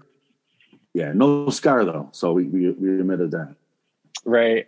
Yeah. Well, you know, one of the things that I think I do love about the card so much, you, you know, moving away from the artwork uh, for a second, uh, is I do just love the stats, and I love the fact that, you know, like you said, this is you can just tell by the stats that this is a guy who, who gets in the ring to wrestle, and uh, and that's just really cool, and, and it says a lot about. Um, I think that's one of the things that was so cool about Thantos too, is that even you know in that uh, original 2087 set, like his you know his card was the card of a wrestler, and he didn't have a lot of those like rule breaker moves. And this is before you had you know like DQ moves and stuff on cards, obviously, but there were still guys that had like, you know, bite to the forehead or for an object or, or whatever loaded. You know, you had that even in the original set, and Thantos didn't have that. Like, yeah, he was a bad guy, and yeah, he was the he was the baddest bad guy, but he was there to, to wrestle. And so I love that there's that that through line even with this heroic version. And I agree too, with, you know, with the the thought about the skulls. It's like you know that that I, doesn't necessarily have to identify him purely as a bad guy. It looks cool. we, we tried, believe me. Me and Warner, Warner and I, um, it just it didn't. You almost had to like it didn't pop. It wasn't like oh that's Thantos. It was just like that's a that's a guy. It didn't come across like I wanted it to come across. So I said, hey, can you throw a skull on his head? And as soon as he did, as soon and and this is how it works. Um, you know, Warner sends me the art through the email, and and I before I blow it up, I see a little thumb. And, Yep. and and there's times where I, I see that thumb and I my I know right there that before I even have to blow it up, that's it. And that and Cosmos was one of those guys. I saw him a little tiny thumb and knew that's it. And the background obviously is sweet too. So there's a lot of things going on there. Um, I love him. I think he's always going to be a hero, but there's always that you know it, it is it's Thantos, so you never know. You know, right. but but you look at his card. He has the one on level one offense one. He does have the back rake. So there's that little tiny, teeny, little sliver of Thantos still in there somewhere. Hey man, Hogan used to do the back rake when he was a baby face. So He poked people in the eyes too. I mean, his That's his right. whole moveset was a rule breaker. Come on. um, no, I well, I mean, I, I can't wait to use him. Honestly, I, like I said, I haven't I haven't started my Chronos yet, but uh, he's definitely a guy that I've got my eye on for you know uh, seeing where he goes and, and what he does, and and I, I think that you know the fun part for me about this Fed, I know when I start mine is is is literally just going to be you know for those first few cards, especially just letting the dice dictate where things go, and you know not having a plan really, um, other than kind of what you've what you've set up in the booklet. Um, I know another uh, uh, pair uh, of guys that people on the boards are really excited about are the return uh, of Rack and Ruin. Um, so I would love to uh, to get your thoughts on on that tag team. That's a good story too. So believe it or not, Rack and Ruin um, were not my first choice. I asked Tom for Nosfera and Omen, and I was going to make Omen a woman. That's the truth. Oh And uh, said no. Right? He said, "Rob, you're crazy. That don't don't." no, he said no. And uh, so then I said, "Okay, well, how about Rack and Ruin?" And he said, "Yes." And I'm glad it worked out that way because I I love it. Uh, the obviously the art is, you know, art's subjective, right? But it's obviously some, of, in my opinion, some of Warner's best Chronos art. I think other people probably agree with that. yeah, And then the and I know on you know online um, people the cards haven't come out yet, but when you see the backs of these cards, Mike does such a great job. This is the kind of stuff that like people don't get to see behind the scenes. It's like when Mike calls me and says, "Hey, buddy, open your email." And I open it up, and there's these amazing, like beautiful, bright orange and blue Miami Dolphin color, which is weird for Raccoon, but it still looks great. And it's just they blow my mind and i look at them i'm looking at them right now and and they're, and they're just you know and these the front you know i do a lot of work when i work on these these art i send Warner a lot of reference pictures i didn't send them th- this set was mostly like hey here's their old cards like do whatever And if I like it, I like it. If not, we'll come up with something else. And this was these were some of the first sketches he did, and they're just mm. incredible. And the only thing I asked for is I said, "Hey, throw a little bit of armor on him. I'm, I'm big into armor and stuff like that." So yeah, I, yeah. just changes them up. It just differentiates them a little bit from their from their original ones, a little something something. And then I asked him, I said, "Try the the background like we did with Strong with the with their names," and he just he's incredible. So it just blows my mind. So again, good story. They weren't even in the original, uh, weren't even penciled in originally, and I just I love how they turned out. I Rack and Ruin, probably my all time favorite GWF tag team. I love the uh, the original Stars and Stripes too, but uh, these guys are just so cool. They got a cool story, winning the three. What is it? They Mike, you might be able to tell me. They won the three titles and the three vectors or something like that, and yeah. they just seemed like the kind of guys that that that Infinity Plex would just would love to just go back in time and pick up and grab and throw on his. Team. Yeah, yeah, absolutely. I, I think that that holds true. You know, I mean, when you like when you're reading the booklet and, and getting a feel for uh, you know Infinity Plex. Um, eh, yes, I, I completely agree with that. This seems like the a team that he would want. This seems like two guys that he would want to bring in, and he would want to just like you know destroy competition. Um, and I, I, think they're you know they're they're poised to be. Uh, a lot of people's favorites in, in, the set, you know, artwork wise, you know, stat wise, story wise, um, you know, just the things that you'll be able to do with them. And I always love them too. Uh, I wouldn't go so far as to say they were my favorite, um, GWF tag team, but they were definitely up there. And I, I can certainly attest to the fact that they were at the top of my tag team division for, for quite a while. Um, you know, if they didn't hold the titles, they were usually challenging for them and they, they held the titles a number of times. So, um, it'll be a lot of fun to, to, to play with them again because I haven't, you know, I haven't done that in, in, in quite a while. I mean, it's been years. So, um, yeah, that's just another cool thing about the set is that you know, uh, and battle lines in general is getting you know the chance to kind of go back and and and use some of these names again, even if they're a little different. Um, you know, speaking of of, of a little different, um, I, I, you know I, some of these names I don't want to ask too much about necessarily. I mean, obviously you can tell us whatever you want, but uh, with Avenging Force, yeah, uh, yeah, talk about where Avenging Force came from man, I just I love the Avenging Warrior and Alpha Force. Nothing wrong with them, right? But I always thought Star Wars was way cooler, and um, I don't really remember where the exact story came, where the exact idea sparked from. But I liked the idea. I wanted to create a character. I wanted to create a good, a good guy who was so incensed with the bad guys that championships and titles and wins injuring them went above that. And mm-hmm. so I had this idea for the character before I had the Avenging Force. I just applied it to that to that to that character, so to speak. Sure. And I thought I think it works really well. And his story was easy. Um, you know, he you know he's fresh from beating chaos uh, in this race for the for the Alpha Force. So basically the same story Tom presented with, with the tiny little twist. And in this case, the alpha force is a very real thing.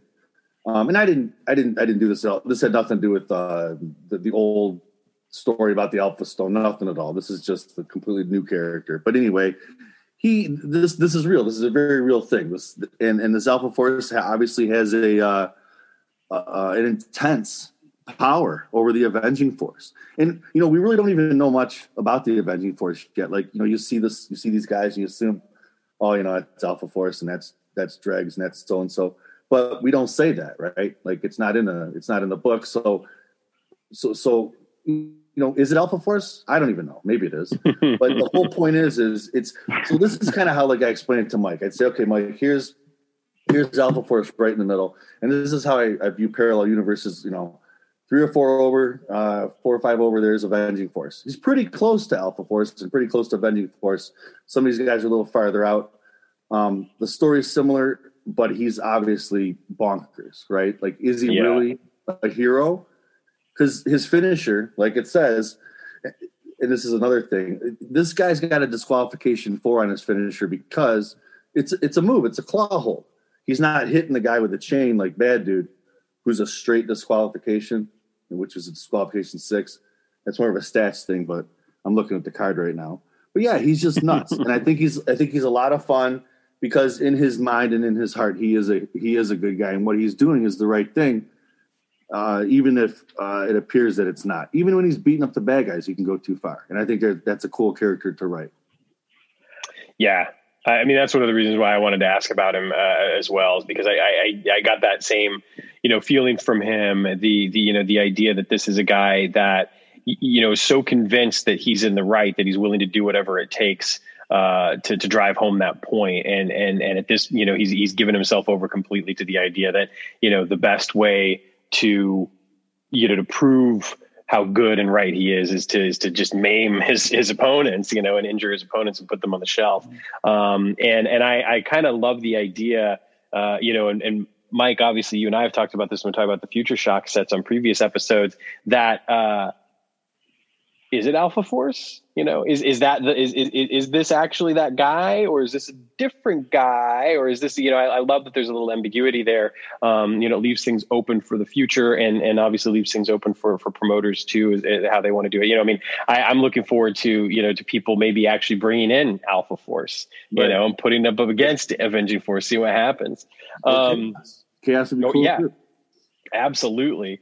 Um, and uh, you know some of the other names um, that that uh, deserve mental. I mean, I'd like to cover the, the whole set to some degree, uh, but uh, Bad Dude. I think that a lot of people uh, immediately immediately upon seeing that artwork, people were excited. You know, because we could all remember from well, maybe not everybody, but I certainly remember from uh, Galacticon the you know during the the auction and that piece of artwork going up, and and now getting to see it here used on on the card uh, is pretty cool. So, um, yeah, what do you want to tell us about about Bad Dude? All right, so I, I, I, looked everywhere. Maybe one of you guys or someone else listening can figure it out. But there is some. There's it's written down in one of the files or somewhere where Tom actually tells the story. But the story is when Chuck Carter 30 years ago was creating Splatter, he gave Tom a version and wrote on the sketch, "You can call him dot dot dot bad dude." I don't know if I, am I just know too much about history or what, but I was like, like, so cool. Oh my God. I, no one knows it. No one, like, everyone's like, I think it might be Splatter. I don't know. And then just, uh, so I think he's a cool character, but that I want, I was hoping for more of a like, oh yeah. And I think Chad Olson was like the only person to, to remember that along with me. But yeah, that's the story is Chuck Carter named Splatter bad dude. So I had this sketch. Tom gave me all these sketches years ago for doing some work for him or something, and I loved it. And I always thought it was cool to have like this detailed, unmasked splatter. Yeah. And I just thought it was the coolest thing ever, and I've had it forever. And I said, hey, you know, I'm gonna, I'm gonna have someone else enjoy this now, and we put up for auction. But the plan was always whoever was going to win it, I was going to talk to him and say, "Hey, I'd really like to use it." And I and at that time, it wasn't like, "Hey, I want to use in battle lines." I just knew I wanted to use them at some point in some fashion, because Mike has splatter on in Centra, so we had actually right. talked in the past, Mike and I, about, "Hey, you know, you know, I'll, I'll trade you Pag Next for splatter or whatever." and it just didn't. it didn't. It didn't happen yet. So I'm like, I'm impatient. So I'm like, all right, I'm gonna, I'm gonna do my own splatter. Never mind, you can keep that one. So we come up with Bad Dude, and he's cool, and, and he's fun, and he's and he's mysterious, and you know, again, like I just talked about, like if you if you put him, if you put Splatter in the center, and how many how many parallel universes down is Bad Dude? Probably not too many. Um, but it's cool. You know, he's not he's not great, but I think he's a fun character. And I I did contact Chuck and I thanked him and I, I let him know before we showed this to anybody that that we were going to use it. He thought it was super cool, and I love Chuck. And um, you know, I, I hung out with Chuck at a couple Galacticons, and and he is my favorite GWF artist. We have so many good ones, but I think it's you know nostalgia. That's what I. Sure those faces were just so good. And, and, and look at him. He's got, look at that face. So yeah, he's a great character. I'm just happy to, I think we did this with Cyclone too. So it's, it's really cool. I'm a big, the whole, this whole set is like my childhood basically, and hoping that, that people will enjoy it and, and, and start to feel some of those things from their childhood too when they play because it's just so nostalgic and and Bad Dude is certainly uh, one of those guys. He's you know the bad dudes lottery. I loved it. I loved that when I was a kid. The lethal lottery was yeah. Splatter and Luther. and you know, so a lot of this stuff is like honoring that history by by, but also trying to give people like new, obviously like bad dude. You could treat him like a brand new character, but he's familiar, you know. And you know, is he splatter? I don't know. Up to you, promoter right? Right. yeah. Well, I mean, I think that that that that, that is a, a great uh, point. Is is that you know you we, we, with a guy like Bad Dude, Avenging Force, Cosmos, um, Tyranny. You know, you you you've got these names uh, in the set proper that it's like you know they've got connections, and and, and like I say, it could be the same person. You know, just a different you know parallel universe, alternate timeline, you know, whatever. And or or maybe it's not. You know, maybe maybe it's just it's somebody just close enough. Maybe it's somebody who lived that path. You, you know that that that they share enough of that. You know not literal DNA, but that metaphorical DNA with this other person, that they're a spiritual kind of successor to that character. Um, and, and, I think that that's through and through, not only with the set, you know, specifically, but obviously with the other cards um, that are a part of Battle Lines. Um, you know, I do want to ask about a couple more characters specifically. Yeah. Um, with uh, uh, for me, somebody that that stood out that I really enjoyed a lot uh, is Solitude. Um, so I would love to hear more about Solitude. Man, Solitude is a character that I've had in my head since I wrote since Raven came out in Promoter Prime, mm. and he was never developed. He was just I always other than he wore a mask. Um, he the name Solitude, the whole thing with the Recluse, that all came late. That all came like in Battle Lines. Um, I knew that I wanted this character to be in this set, and again, Warden and Solitude, I believe, were the first two characters me and Mike really talked about. And and he's, you know, it's it's funny because it wasn't until I started creating this character that I realized that there were parallels with Santon. I don't know if that's a spoiler or whatever. Mm. So I kind of like went with it. You know what I mean? Like I created this. So basically, I when I started to develop this unknown, mysterious, alternate universe minister of war that lost, that was not only lost but was destroyed um, by Raven and, and, War. I had to create. This was tough. I don't say it was tough. It was a, it was fun. I had to create a, a more or less a bad guy who you could sympathize with. And how do you how do you sympathize with a with a guy not only a bad guy, but a bad guy who's who's been defeated? Well why was he defeated? He was defeated because he has this like this this great strength this great power that that helped him become who he was and then it, it flipped on him and his greatest strength became his greatest weakness and he was he, he was this recluse which i think is a cool thing and uh and and then it, it worked against him and he had this tragic uh, this tragedy happen in his life and it you know it put him into this uh depression. And it was a it was a character that for whatever reason just it just kept developing. And i'm really it's weird because i'm really not into deep i guess that's the word deep characters. Um you know what i mean? But this character it's just the way this thing happened because once i came up with the name solitude and the idea that this guy lost this battle because i mean let's be honest you're making a gladiator a minister of war who lost you can't, you know what I mean? It's unprecedented. Yeah. We have Spike and, and and all these other guys, Minister of War. So this guy had to have a weakness. He had to basically be the worst Minister of War uh, statistically, but still be a tough out. He's a gladiator, right? So there right. was challenges with this guy. He's he's not the biggest guy. He's 6'2", 260. He's a minus two zero. Um, you know, that's even a Thunder. I think is is is better than that with the agility power, but he's still very formidable and Santon, it's just like I said, the parallels were there to the point when we actually got to the art.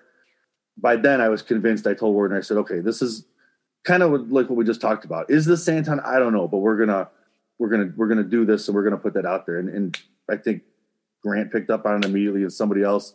So to know that, like, to know that you you're intending to put something out there that you're hoping people will notice, and they do that's awesome, you know. Yeah, and that's and that's got to be great for Warner too because he's he draws the stuff, you know. I mean, I don't draw it, so it was it's awesome, and it's not even in a similar pose to Santon. It's not even close, but the that you could pick up his little uh, sword there is just incredible to me. So awesome character. Um, it's cool to create this guy like like I said, it's been sitting in limbo for three or four years or more. I don't know when we did when we started doing Raven, but um, I love him. Um, I I actually had him fight once already, and Raven destroyed him. So we'll see how that goes. My stays rusty. I, I, will fact check you. It was three years ago. It was uh, Q4 of Promoter Prime in 2017. Yeah, so that's I mean that's long term booking, right? I guess. Yeah, years. right. so, well, you, know, for me, one of the things that, that I love about his his bio in, in the booklet um, is that not only does it tell us uh, a lot about this character Solitude, but it tells us a lot about Raven too. And, and as far as I'm concerned, it tells us some things that we might not necessarily want to hear, you know, and, and, and that it mm-hmm. does add some depth and dimension to, to, to both of their characters um, that I think will go a long way for promoters because, you know, it, it's, it's one thing to say, Hey, it's up to you promoter, but it's another thing when you give somebody a well-drawn character and then they kind of get to go off from there. And I think that this is definitely a case of that. So uh, I, I, I'm, I, I think, you know, in some ways he might be one of my favorites from the set um, just you know because of that fact, because of, of, of, the the backstory that you've given him and how it relates to um, to war specifically, and, and and again, you know, obviously puts him at odds with the hero team, but he has no allegiance whatsoever to the villain team either. Um, and you could easily see him, you know, being someone that that just remains right there in the middle, taking on you know whoever, um, which is Absolutely. which is really you know which is really cool.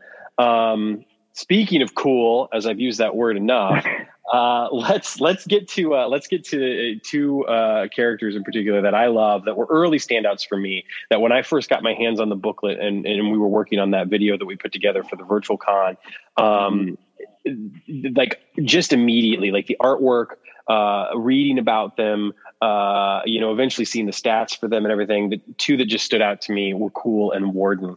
Um, and I, you know, obviously people have uh, all sorts of theories in, in, their in their head already. You know, uh, are they the same person? Are they twins? Is you know, is this sleaze? Is this not? You know, so I would just I would love to to hear more about you know without necessarily devolving into any kind of spoilers for anything you might have yeah. planned next and whatnot. But yeah, I, I, want to hear as much as you can possibly tell us about these guys. Yeah, these are I love them. Um, Warden, like I said, was the first character. Believe it or not, these guys are originally original characters. They weren't. Uh, they weren't what they weren't. They didn't look like they look now, mm. and um, it just kind of developed into like, well, I, I again, like I, Warden was already he was from Maxis and he was older, and it just it started to occur to me. I can't remember exactly why, but I remember thinking like I need less new guys and more kind of updates because that's kind of the spirit of Kronos, I guess. You know, I just done the Overmen, et cetera, et cetera. So I really wanted to give people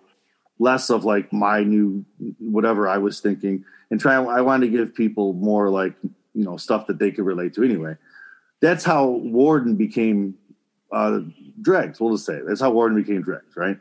Okay. So once Warden became dregs, Cool became Sleaze. You had nice, to, right?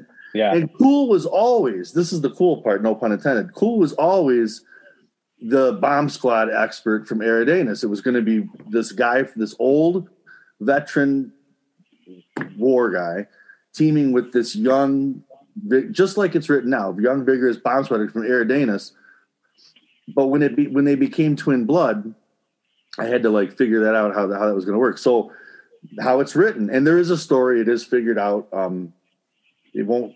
We won't find out for a long time, but we will. I think we'll find out. I mean, we'll see how this goes if people like the set and and they want more. But but yeah, there's. uh I think when you create a new character, you always kind of have it have to have an idea where they go. But statistically, this might be my favorite card in the set. Um, I loved twin blood. I think it's really cool when a when a card can have a, a weak defense, and I don't want to say it's a weak defense because he obviously has all these tags, but but you have a weak defense like this and still be a top uh, a main event player, a main event tag. Yeah. Team.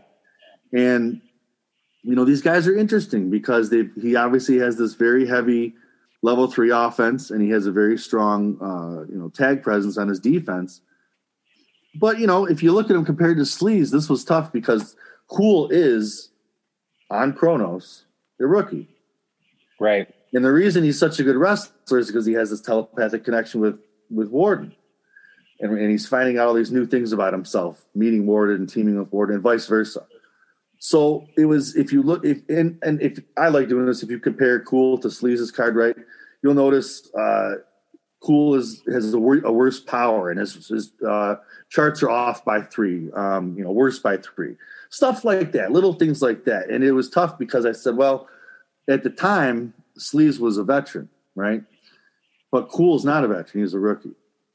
And then you got Warden, who's obviously a veteran, um, past his prime. So they were fun. They were fun to do. Me and Mike probably talked about these two guys more than anybody else because you're trying to give someone twin blood. You're trying to make them new characters, um, trying new things, new twists, new stories, without being silly about it. You know, it's still got to make sense. Yeah. And and I and I'm really happy with how it turned out. One guy's from from one parallel universe way over here, and he's older, and here and this one's from over here. We we know that Cool has a twin brother. He was adopted by uh by uh, Max's family, so we know he's a twin. You know, so right now, um, it's interesting. You look at Warden; he's got a plus plus one agility, plus two power. He's got a C. Both of, he's got a double zero finisher that adds one to him every time he hits it. You know, this guy, uh, he's not great, but you put him with Cool in a tag team.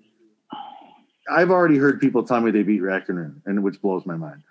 Um, and that's fantastic, you know. And yeah, you you make you make guys, and you don't want to be throw a plus four finisher on everybody. You know, you there's guys that you want to do well, you want them to win, but you want to be honest with the stats, and you want them to be like if, if I'm making Sleaze, I you know I got to make Sleaze right. I can't can't make Sleaze with a you know minus four power, so it's tough.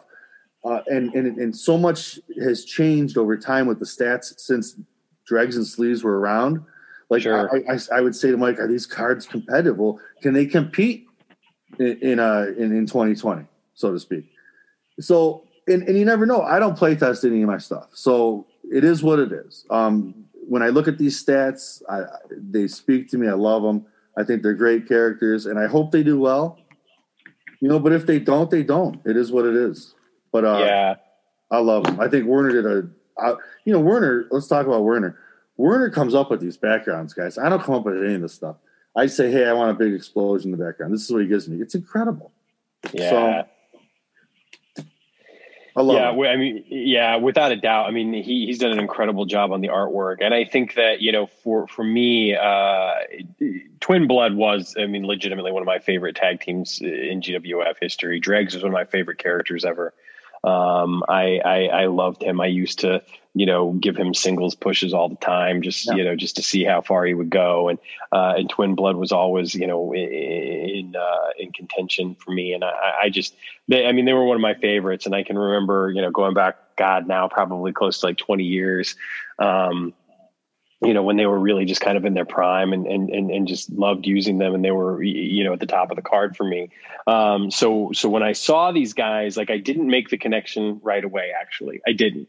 Um, and then, uh, you know, as soon as I read the booklet uh, after seeing the artwork, I was like, oh, I wonder if, and and you know there was enough of me that was just you know that again thought that well maybe they're the same person. Maybe these both of these guys are sleaze as opposed to you know it's sleaze and dregs or whatnot. And uh, I, i'm so excited to use them. And i love the mechanic that warden has with his finisher. I love the fact that you know kind of similar to what we were saying about with Avenging Force. Here's a guy who, who doesn't care about winning and losing as much as he cares about punishing people. Well, you know, with Warden, it's just sort of like he's going to do whatever it takes to win, regardless of if it puts himself in harm's way.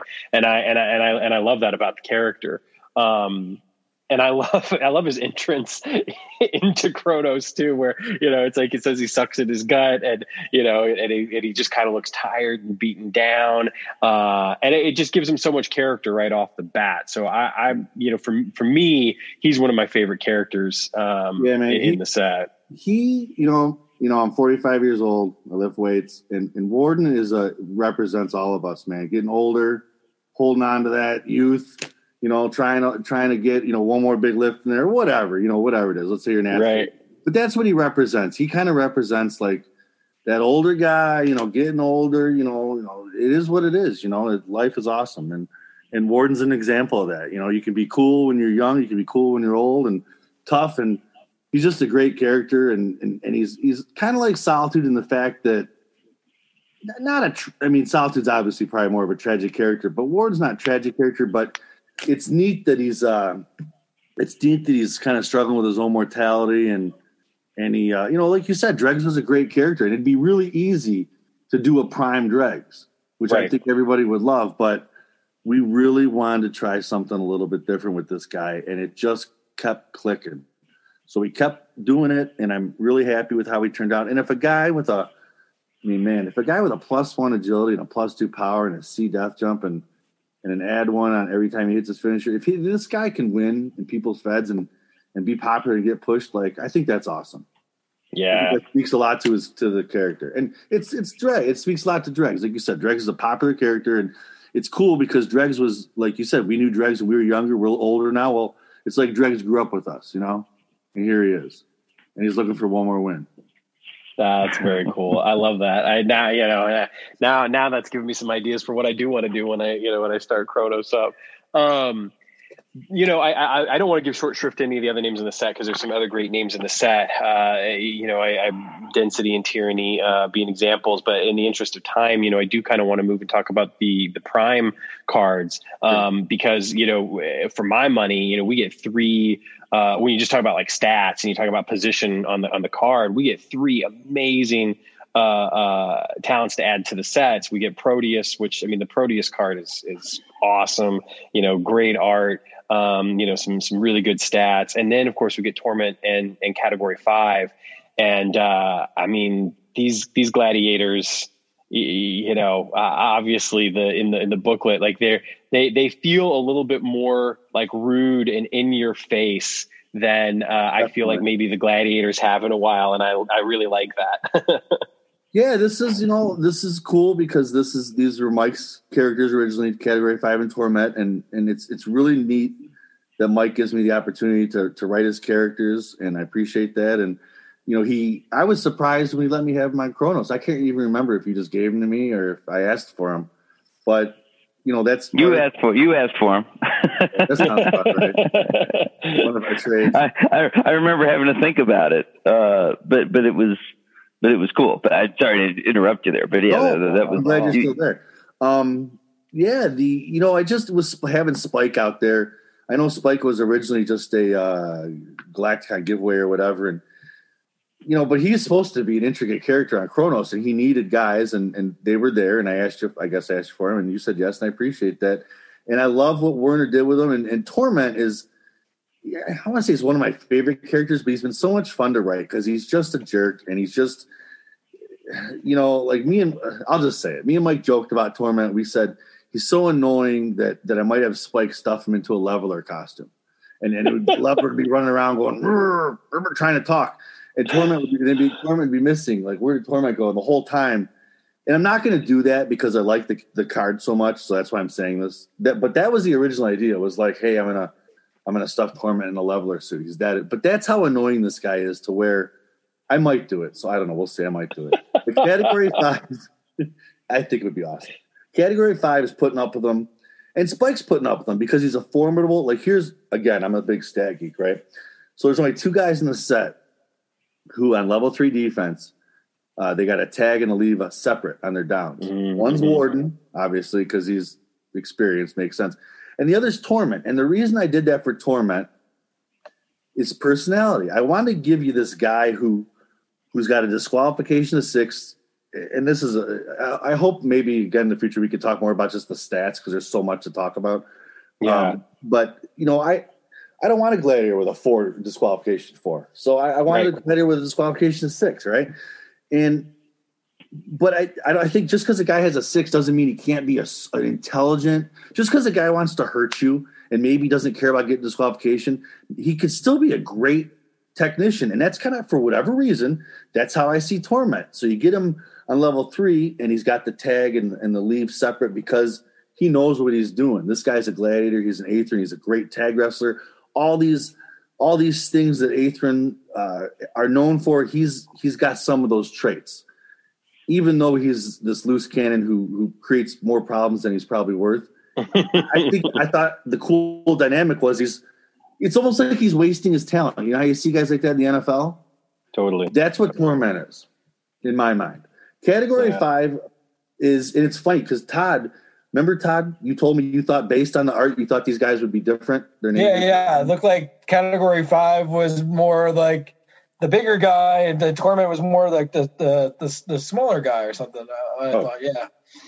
Well, Category Five is the smaller guy, five six one ninety nine, and this was challenging because you know Mike created this great character, so you want to stay true to the character. But I didn't. I knew immediately I didn't want to do the bold stats thing again.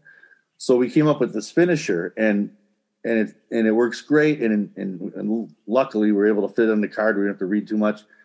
And I think it works because this guy, you know, it's again here's a challenge. Mike created a five foot six sub 200 pound gladiator. Like, what am I going to do with this guy? So I got, yeah, he can't have great power. You know, he's going to have this elite agility.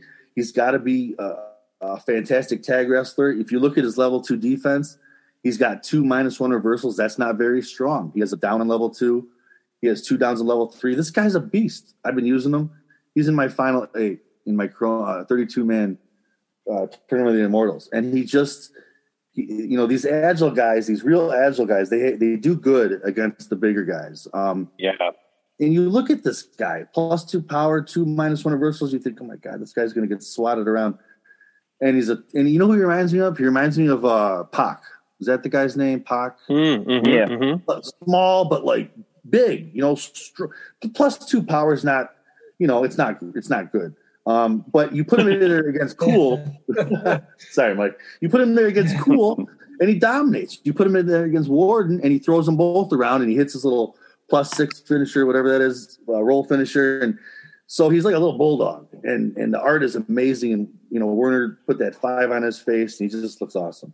So I'm real happy with these guys. I don't, you know, they're not supposed to be like the best gladiator tag team ever, or even like one of them, but I think personality wise, I think they're power packed.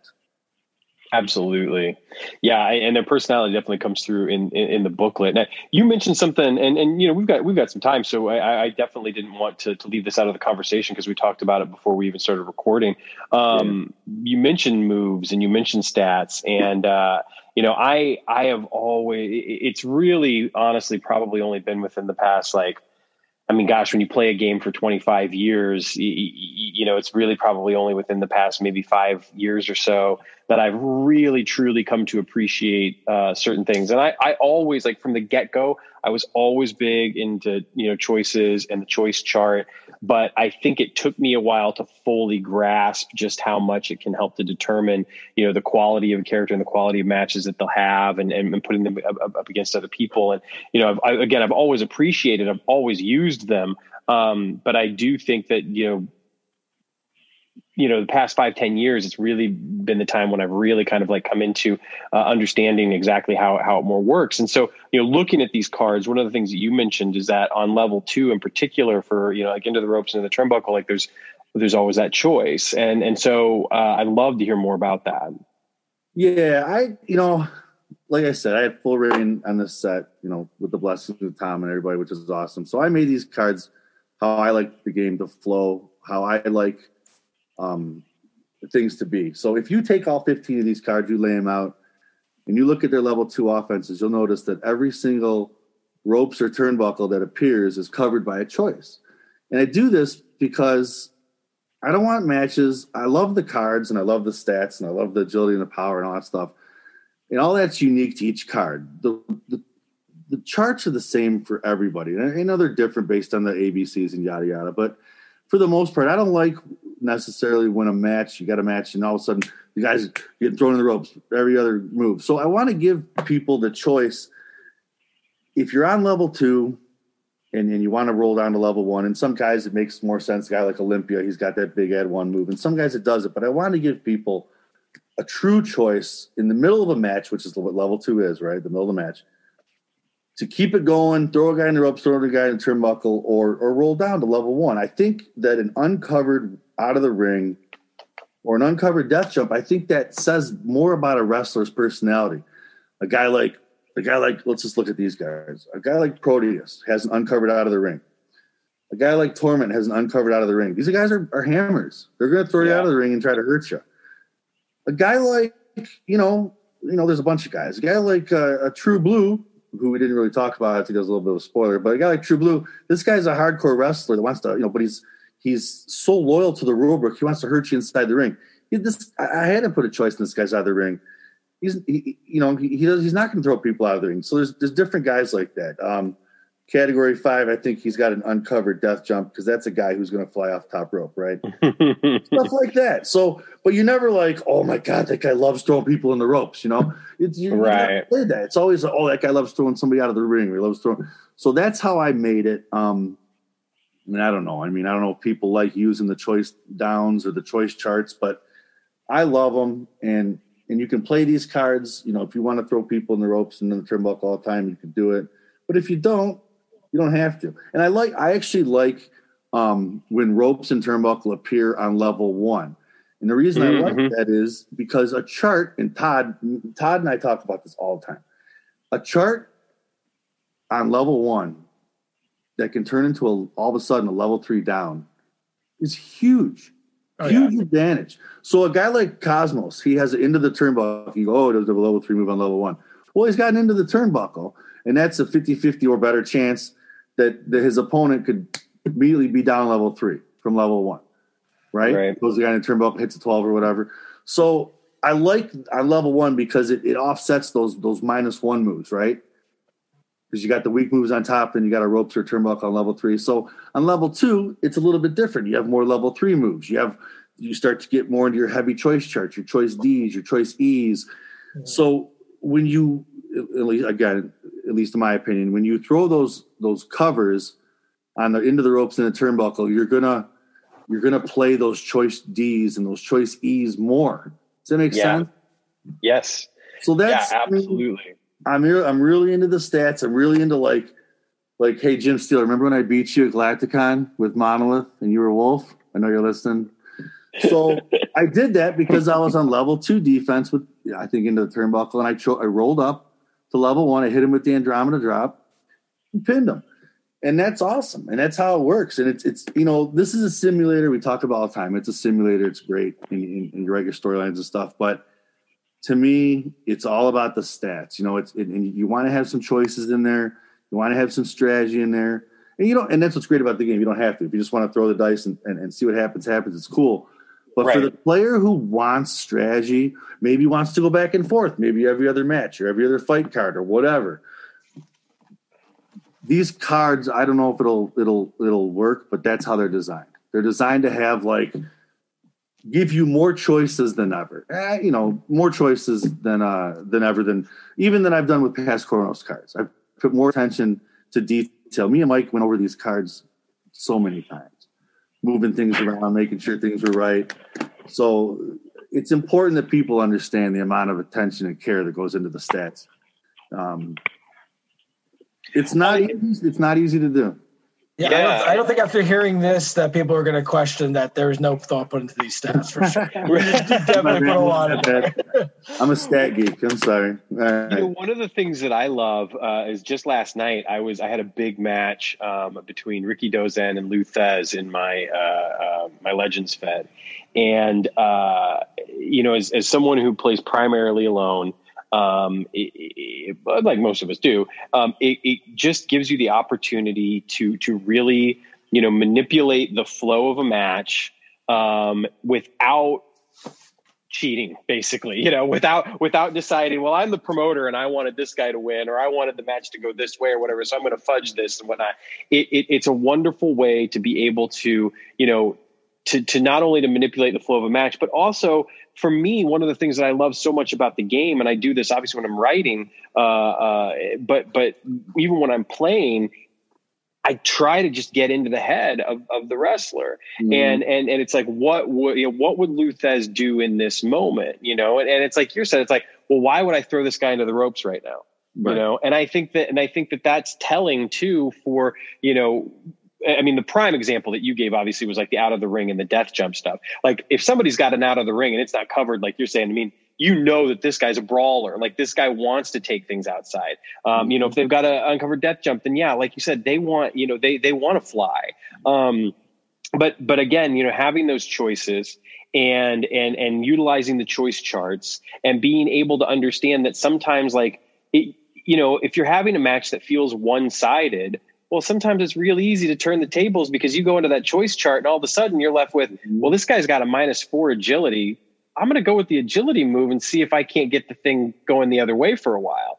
And so it's just a perfect opportunity to do that. And I think that, you know, the, the game sometimes is so much deeper um, than than people might realize. And and let's face it, most of the people listening to this podcast, you know, know that. Um, but I think it's one of the joys of the game, and and and it, and it really is something that you know the more you immerse yourself in it the more that it, it pays off and the intricacies um, will will just kind of show themselves to you so i'm i'm really thrilled to know the amount of work that went into the cards and i think that it'll pay off for promoters when they're when they're rolling out matches um, real quick, just because you know I, I, wanted Rob to dominate this part of the conversation, but I do want to throw it uh, over to Todd and Mike for a second. Todd, um, I'd just love to know kind of some of your overall thoughts on battle lines and maybe your favorite character, you know, or a couple characters from the set, if you if you have any that come to mind off the off the top of your head. Well, I mean, I, I mean, overall, I love the whole concept there. Um, I mean, I, you guys have hit on so many great characters there. I really kind of like all the team concept and really the the ability to kind of mix and match teams. I'm a big fan of uh, trios matches. And I know Rob and I were talking before about like how many great trios there are. I mean, I, yeah. I was kind of developing, you know, a tournament, and you know, I came up with like uh, 10 of them right away. And I'm like, you know, and that's, you know, not even including some of the heavy hitters in there too. Uh, so many great ways of flexibility with that and kind of coming up with different teams and like team versus team dynamics. And that's, I think, the part that really excites me. Yeah, yeah that is our influence uh, in Kronos. I was just getting ready to say you could easily do like a you know like a King of Trios type you know Absolutely. tournament easily uh, with with battle lines, which would be a heck of a lot of fun, and you know and and and kind of almost mimicking what Chikara does or did, mm-hmm. where they would have talent come in just basically for those shows. Yep. With Kronos, it's so easy to set up to say like, well, we're bringing in you know this guy from this year or whatever exactly. for for our for our team, which would be awesome. Um, Mike, now obviously, uh, you, you, know, you had a, lot of involvement with the set and with you know helping with the creation of the set uh, uh, from from what Rob has been telling us. But you know, I am curious as to just you know your thoughts uh, overall and any and any favorite characters that you have from from the set uh, that you didn't create. well, well, it's funny because you know I, I think that this the neat thing about this set to me was we had promoter prime um, before we divided it up into three separate product lines, um, it was there was a lot of people who they they liked what they got out of Legends, they liked what they got out of um, Indies because they got new cards, new guys, or alternate versions of guys. And with champion, the champions cards that came out were more novelty cards. They weren't cards you could really use.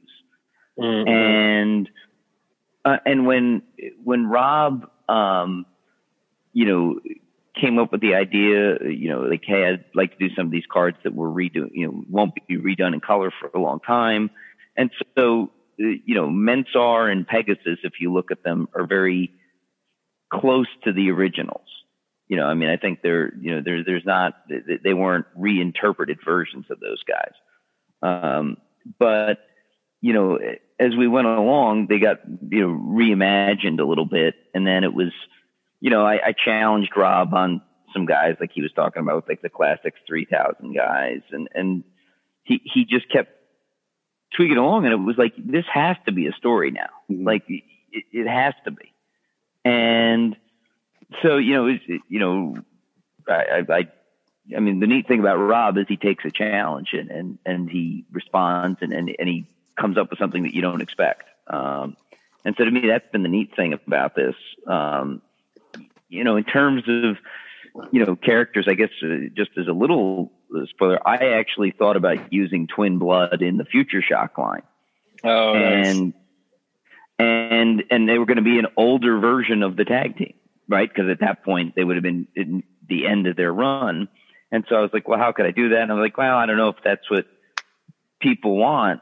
And then when Rob, the, the way that all went down, where the you know we wound up with twin blood. Uh, to me, Warden was sort of, I'll just say, I, it was kind of what I wanted to do with them, but I didn't know if I could pull it off. And he pulled it off better than I ever could have.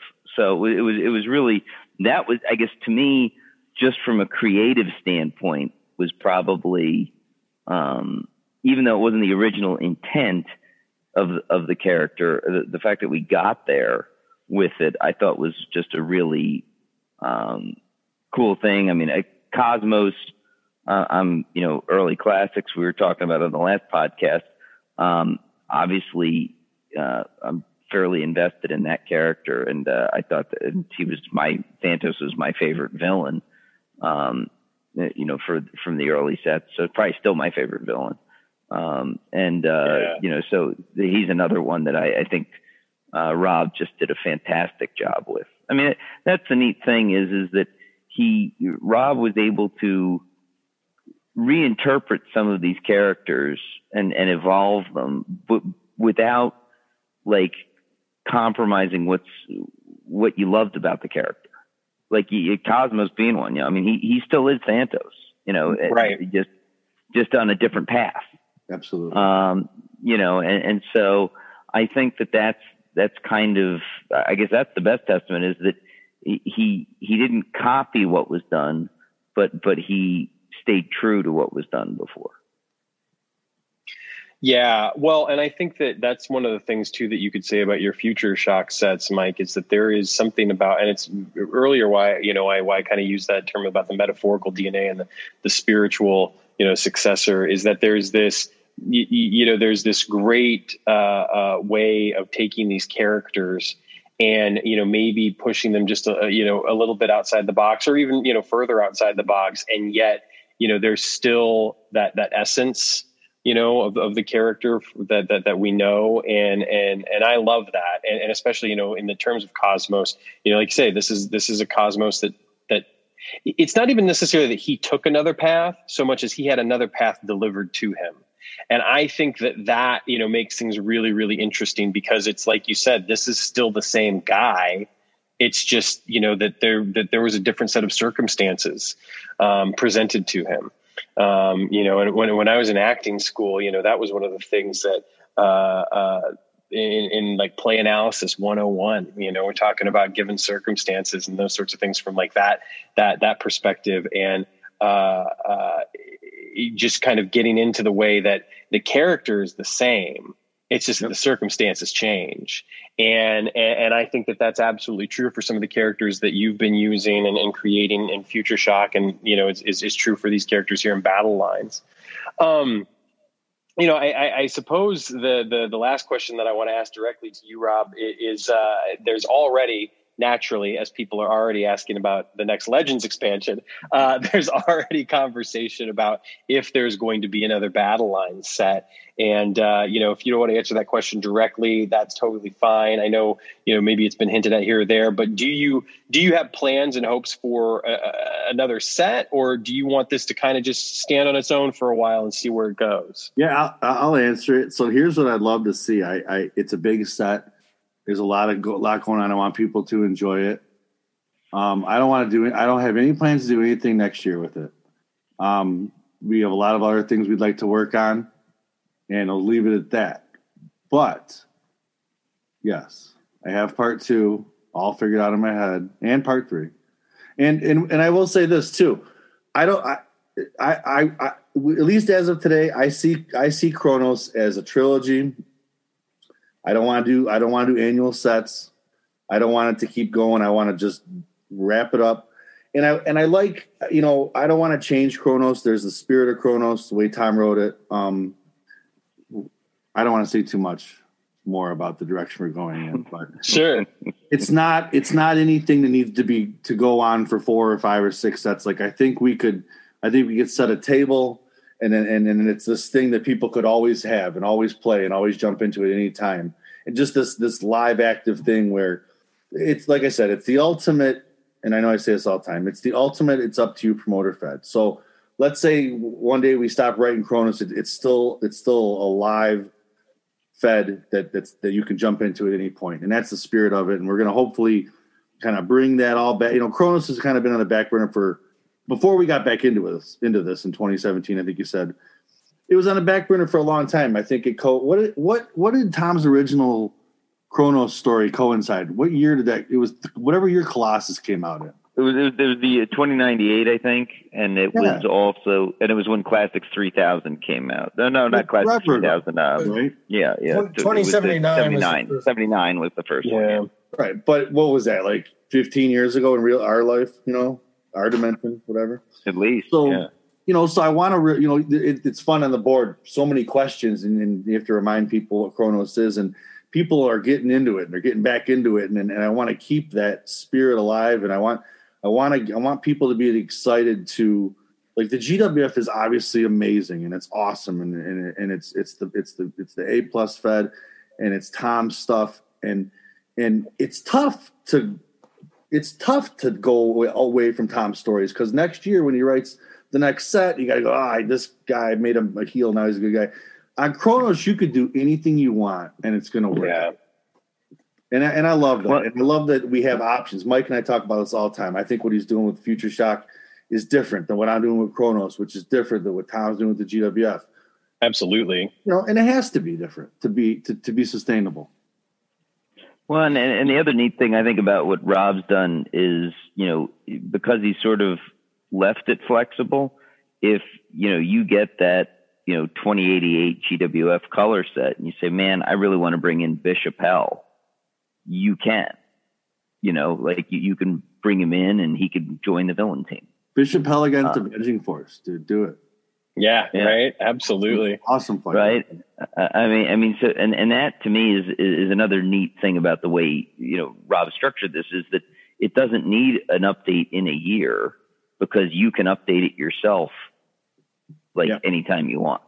Yeah. And well, and I mean that that's something that I was already even thinking about myself. Is it's like you know I, I like there are guys that I'm thinking about. Oh, you know it'll be it'd be fun to bring him in and bring him in and and and I think that it's almost it's weird because it almost gives it like this territorial feel where you can bring guys from other sets in and give them like a run for a few months or whatever, and then and then let them go, you know, and keep your kind of core roster there, which is which is a really cool kind of thing um, for for and it, and it fits perfectly for Kronos. But it's you know it's great because obviously with the GWF, which like you say, I mean we all love it. That's why we're here. But with the GWF, you, the parameters are a little bit more set if you want them to be. You know, it's up to you, promoters, still. But you know, for a guy like me who plays mostly by the book, it's you know it's kind of sad. And you know, uh, uh, same thing with Future Shock. It's kind of set the way you know. And yet with this, it really is you know there's this huge pool to draw from and it, and it kind of does it almost reminds you of legends in a way where you've got this huge pool of wrestlers to draw from and you can bring them in and do what you want with them and, and, and have things go however you want them to go which uh, I, I think a lot of promoters will will appreciate and enjoy um, even with like the new best of set you know that that, that Tom Yeah, I just was just did like say. those guys are Mhm. perfect to bring in Perfect. Yeah. That was a great set too. That was a really Yeah. good set. yeah And again, was that was something Art. totally different. totally different than what like what we're doing, totally different than even what Tom was doing with his with his GWF. So it's just it's it's amazing to me that after 30 years that that new ideas are still popping up. New characters, things like that. and it's amazing to me too the idea that you know as it does get broader and as things do continue to open up that there's this great feeling of coexistence between each you know because it's like i feel like especially the way you- open your your battle lines booklet up with a nod to mike's future shock with you know peganax like taken off. And and i and i love the way that it dovetails in there. And you know and obviously you know paying homage to what tom had did originally with kronos and even talking about like you know going back to like 2090s and you know and covering some of that stuff in the book. So i i, I just I, I don't know. I love the way that everything is is fitting together and it doesn't feel forced you know it feels like this is kind of just a natural progression as things widen out and and i love that Well, that's believe it or not, that's how it, it's been behind the scenes. It's been it's been a gradual like, hey man, let's do some crossover work. Let's let's do something with Cent. Like the whole Survivors thing, it was was a crossover, and it was it started out on Centra, and it, and it like we talked about in the past, that's just the beginning of something that's going to be amazing. But yeah, it's it's fun. Me, me and Mike are, are friends, and and we're coworkers, and we've known each other for you know forever, and and and we get to work on the, this game that we grew up loving together, and it, it's awesome. And it's like there's this, it there's so many possibilities. Um, it's just it's amazing that after all these years, it's still as fun as it is, and it's a ton of fun. So just to talk about, to design, to play, everything about it is fun. Yeah, no, I completely agree. I mean, that's there's your selling point right there. For any listeners that haven't yet checked any of these sets out, it's just fun. it's just fun. Um, so, uh, can, can, can, I mention one thing on Paganics? I love that you wished him all the best on his future adventures. I that, I, I pop for that one. yeah, that was great. Yeah. Um, um, I'm, I'm glad you timed in there though, Todd, because I do I want to shift over to you next um, because uh, obviously you know we've just had the release of these new sets. A lot of them are still in the mail. You know, post office and, and, weather and COVID willing, people will have them sooner rather than later. Um, but uh, I know that people are going to want to know what you can tell us about what's you know what's next, what to expect next. Obviously, there's the next virtual con, which will be in January. Um, can you tell us any more about that? Anything that, that people can look forward to with that, and, and anything else that might be on the horizon that people can prepare themselves for?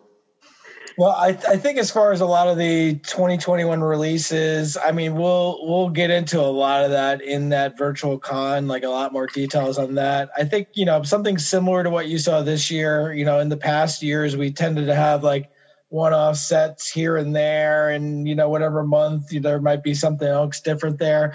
I think we kind of like having these tentpole time periods and having you know representation across a couple of the different uh, the different brands that we have. I think that'll probably continue next year, but we'll get more into that probably that virtual con on January 23rd, and probably what you would expect the first uh, part of the year. We'll we'll have a lot more details for that. As far as the con itself, uh, expect something uh, to come out probably soon after the new year. We'll have many more details and and uh, you know how you can get your ticket to that and whatnot. It will be. I'll give you know just mention right now as far as timing planned it to be from about 11 a.m. to 7 p.m. So kind of like uh, what we did for the Saturday part of Galacticon. You know, we won't have anything on uh, on Sunday. Uh, I know myself and probably Rob uh, and many others will be busy watching the uh, NFC and AFC championship games. So, you know, but uh, uh, this will be a nice distraction for the Saturday. Uh, but we'll have some game playing first. So if you want to jump into the tournaments, we'll have that in the first part of the day, you know, probably from about 11 until maybe about, I'd say close to 4 p.m. And then really the, you know, the other kind of like the really, you know, the, re- the releases, the Q and A's and any kind of special interviews, stuff like that will be pretty much between four and 7 p.m.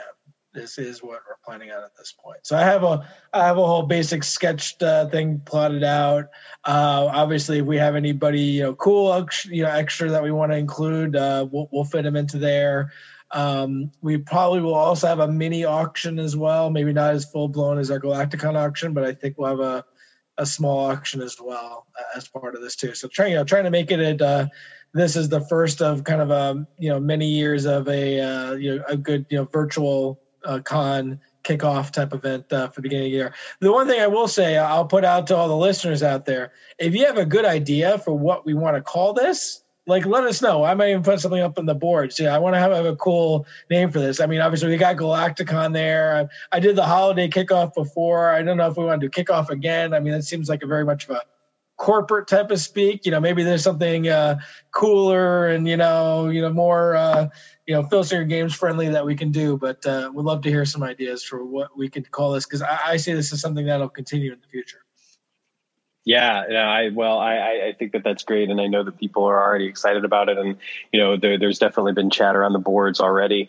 Um, I know uh, one of the things that I saw mentioned today. Uh, will there be a battle lines portion of the tournaments? Oh, definitely. There's definitely a battle this tournament. No, no Excellent. doubt about it. We'll be we'll be doing that tournament of the immortals uh, type of thing there. Uh, I think what we learned from the last one, I wanted to try a small tag team tournament. It's a little tough with the tag teams, just getting the timing down on that. So right, we'll probably right. wind up keeping things to like singles tournaments. Not to say we won't do a tag type thing in the future, but I think for this one, we're looking for four tournaments. We'll do something legends related, something indies, definitely something battle lines and then something else uh, Champions of the Galaxy related. So we'll have you know kind of like a four tournaments. I think we'll also probably wind up having the finals of the tournaments be uh, towards the end of the con. So we'll kind of get through most of it and then have the the finals be uh, part of like you know along with you know the Q and A's like probably at the end of the day where we can't crown the champions for each of that. That's kind of what we're thinking at this point. Nice, nice. And uh, you know, this past October with the holiday kickoff, uh, fans got the the big reveal of the powers of pain and barbarian. Uh, can we expect a big reveal in January? Uh, I'm sure we'll be we'll be revealing something. Uh, the the you know the independent you know the indie set partnership. I'm sure we'll talk a little. We'll be talking about that. We'll mention. Uh, I'm sure we'll have some artwork reveals uh, for what's going on for a couple of our sets there. Uh, I don't know if we'll have any major new name or not. That'll really depend on uh, what Mike and the Legends team uh, you know want to share at that point. So um, yeah. Excellent. Excellent. Uh, well, I'm certainly looking forward to it. Uh, I'm sure it's going to be a lot of fun. Um, you, you, know, obviously October's was great, and and and I still have some you know incredibly fond memories of, of, of Galacticon this year. Um, hopefully, uh, come July, we'll be doing it in person um, rather than virtually because uh, uh, as as happy as I was to finally get my first Galacticon in, I'd rather do it face to face with everybody. So you know, vaccines and and and everything willing, we'll be able to uh, to do that in July. Um, anything anything else you got for us right now, Todd? Uh, well, and just speaking to Galacticon, yeah, I, will echo that. It'd be nice to have something more in person there. I'm not sure exactly what we're planning to do for Galacticon. I really kind of want to wait and see how everything's going with everything there. Uh, I do want to get us back to Chicago, whether that happens this year or if it, you know whether it happens in 2021 or 2022 i expect it to happen one of the next couple of years but i don't want to say for sure it's going to be this year it might be something uh, it might be something closer to the east coast just to kind of make sure you know for mike and i to get you know be part of that and and whatnot um, but We'll, we'll, we'll wind up we'll, we'll know more probably later on. I, I don't want to say anything too far in advance because at this point we there's too many variables. We really don't know. Yeah, we we we would ideally we'd be announcing you know the Galacticon details at the kickoff in in January, but in in light of um, I, I, don't think any of us thought we'd be sitting in this position. Um, still concerned about the pandemic this after this much time, but but it is what it is, and we're gonna make the best of the situation. Yeah, absolutely, absolutely. Um, so, uh, so, the kickoff in 2022, we'll plan to have Galacticon 2022. You know, unless some other crazy thing happens. You know, you know we get we get visited by uh, Cygonists and uh, yeah, they start attacking us. You never know. So, uh, well, you know, it's it's it'll be just Real the first step of, of, dreams coming true, um, of, of, of, champions of the galaxy coming to fruition. Um, uh, Mike, I would be remiss if if I didn't ask. Uh, are you hard at work on the next Future Shock set already? Well, I'll just say that there's some some notes sitting on my desk as we speak. So awesome, awesome. Well, I know I am just one of many that are excited for for that next set, and uh, um, you know, again, just with what like you and Rob have, have brought to the table um, with the respective sets, uh, you know, adding to the texture of, of, Champions of the Galaxy and what Tom does with the GWF has been super exciting. And, um, you know, as, as, kind of just my part of, of, the, of the journey, you know, being the host of this podcast, having the opportunity to have spoken with you, you know, upon the release of both of those sets and, and now speaking with Rob on the release of this set, I'm just, yeah, it's, it's a thrill for me because as someone who's followed the GWF now for, you know over 25 years and and and just loved this game so much. It's just such a cool uh, uh, new new layer to this to this awesome universe. So um, so I want to thank you guys for your work, and I want to thank you guys for your time, um, especially tonight. Rob, thank you so much for you know sharing so much of your thoughts. We, you know, I, I in a way I feel like we scratched the surface, so I definitely want to have you back on so we can talk even more about uh, uh, some of the cards that we didn't get to and some of the mechanics and stuff like that. I'd love the opportunity to pick your brain some more. Yeah, thanks for having me. This is the first podcast I've ever been on. Um, you know, I talk to you guys all the time. You know, off podcast, but this was great. And I would do it again. Thanks for having me. Yeah, absolutely. Well, thank you, thank you, Mike. As always, thank you, my friend. Um, I, I have I've missed your voice, and and you know you're you're not on video tonight, so I haven't been able to see your animated face, just a picture. But uh, uh, thank you so much uh, for for for being a part of this tonight. Always a pleasure to be on, Sam. Great, great talking to you. And Todd, thank you, sir, for for you know making sure the wheels don't fall off and uh, making sure the packages go in the mail. Um, everybody on the boards, uh, give this man a round of applause. Uh, all of our listeners, um, thank you so much for for obviously for all your work, and thank you uh, for for being here with us uh, tonight to discuss all of this. It's you know it's always always a pleasure for me and and always exciting. So thank you. No, it's awesome. Thank you for having me, Sam, and thanks for continuing to do this and uh, you know letting us on there to talk about everything that's going on. And uh, I hope we do a lot more of these in uh, 2021. Yeah, absolutely. I, am looking forward to it. There's going to be a lot to talk about, I know, and uh, I can't wait to, to to be a part of sharing that with with everyone. So, uh, everyone, we're we're going to go home, but uh, in the meantime, I do want to mention a couple of things. Um, my uh, my friend, my buddy Matt Charlton, um, has his brand new book, J Crowned Volume Two. We spoke about on the last episode of the podcast. You can hear my interview with him. Um, in addition to just being a lovely human, he is one of the most knowledgeable people uh, about wrestling that I have ever spoken with, uh, genuinely.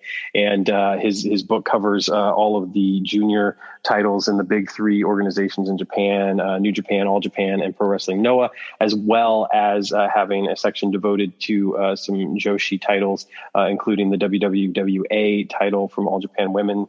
Uh, and then of course uh, uh, the World of Stardom title and the Neo Speed title from Stardom. Uh, fantastic artwork, uh, excellent bios of, of the people that have held these titles, and again, just a great guy. You should check him out at Shining Wizard DS on Twitter, um, and you'll get to see some of his artwork every day because he has made it his mission to post a new piece of artwork every single day, and it has been such a joy to follow that and and, and learn about the talents that he's posting about.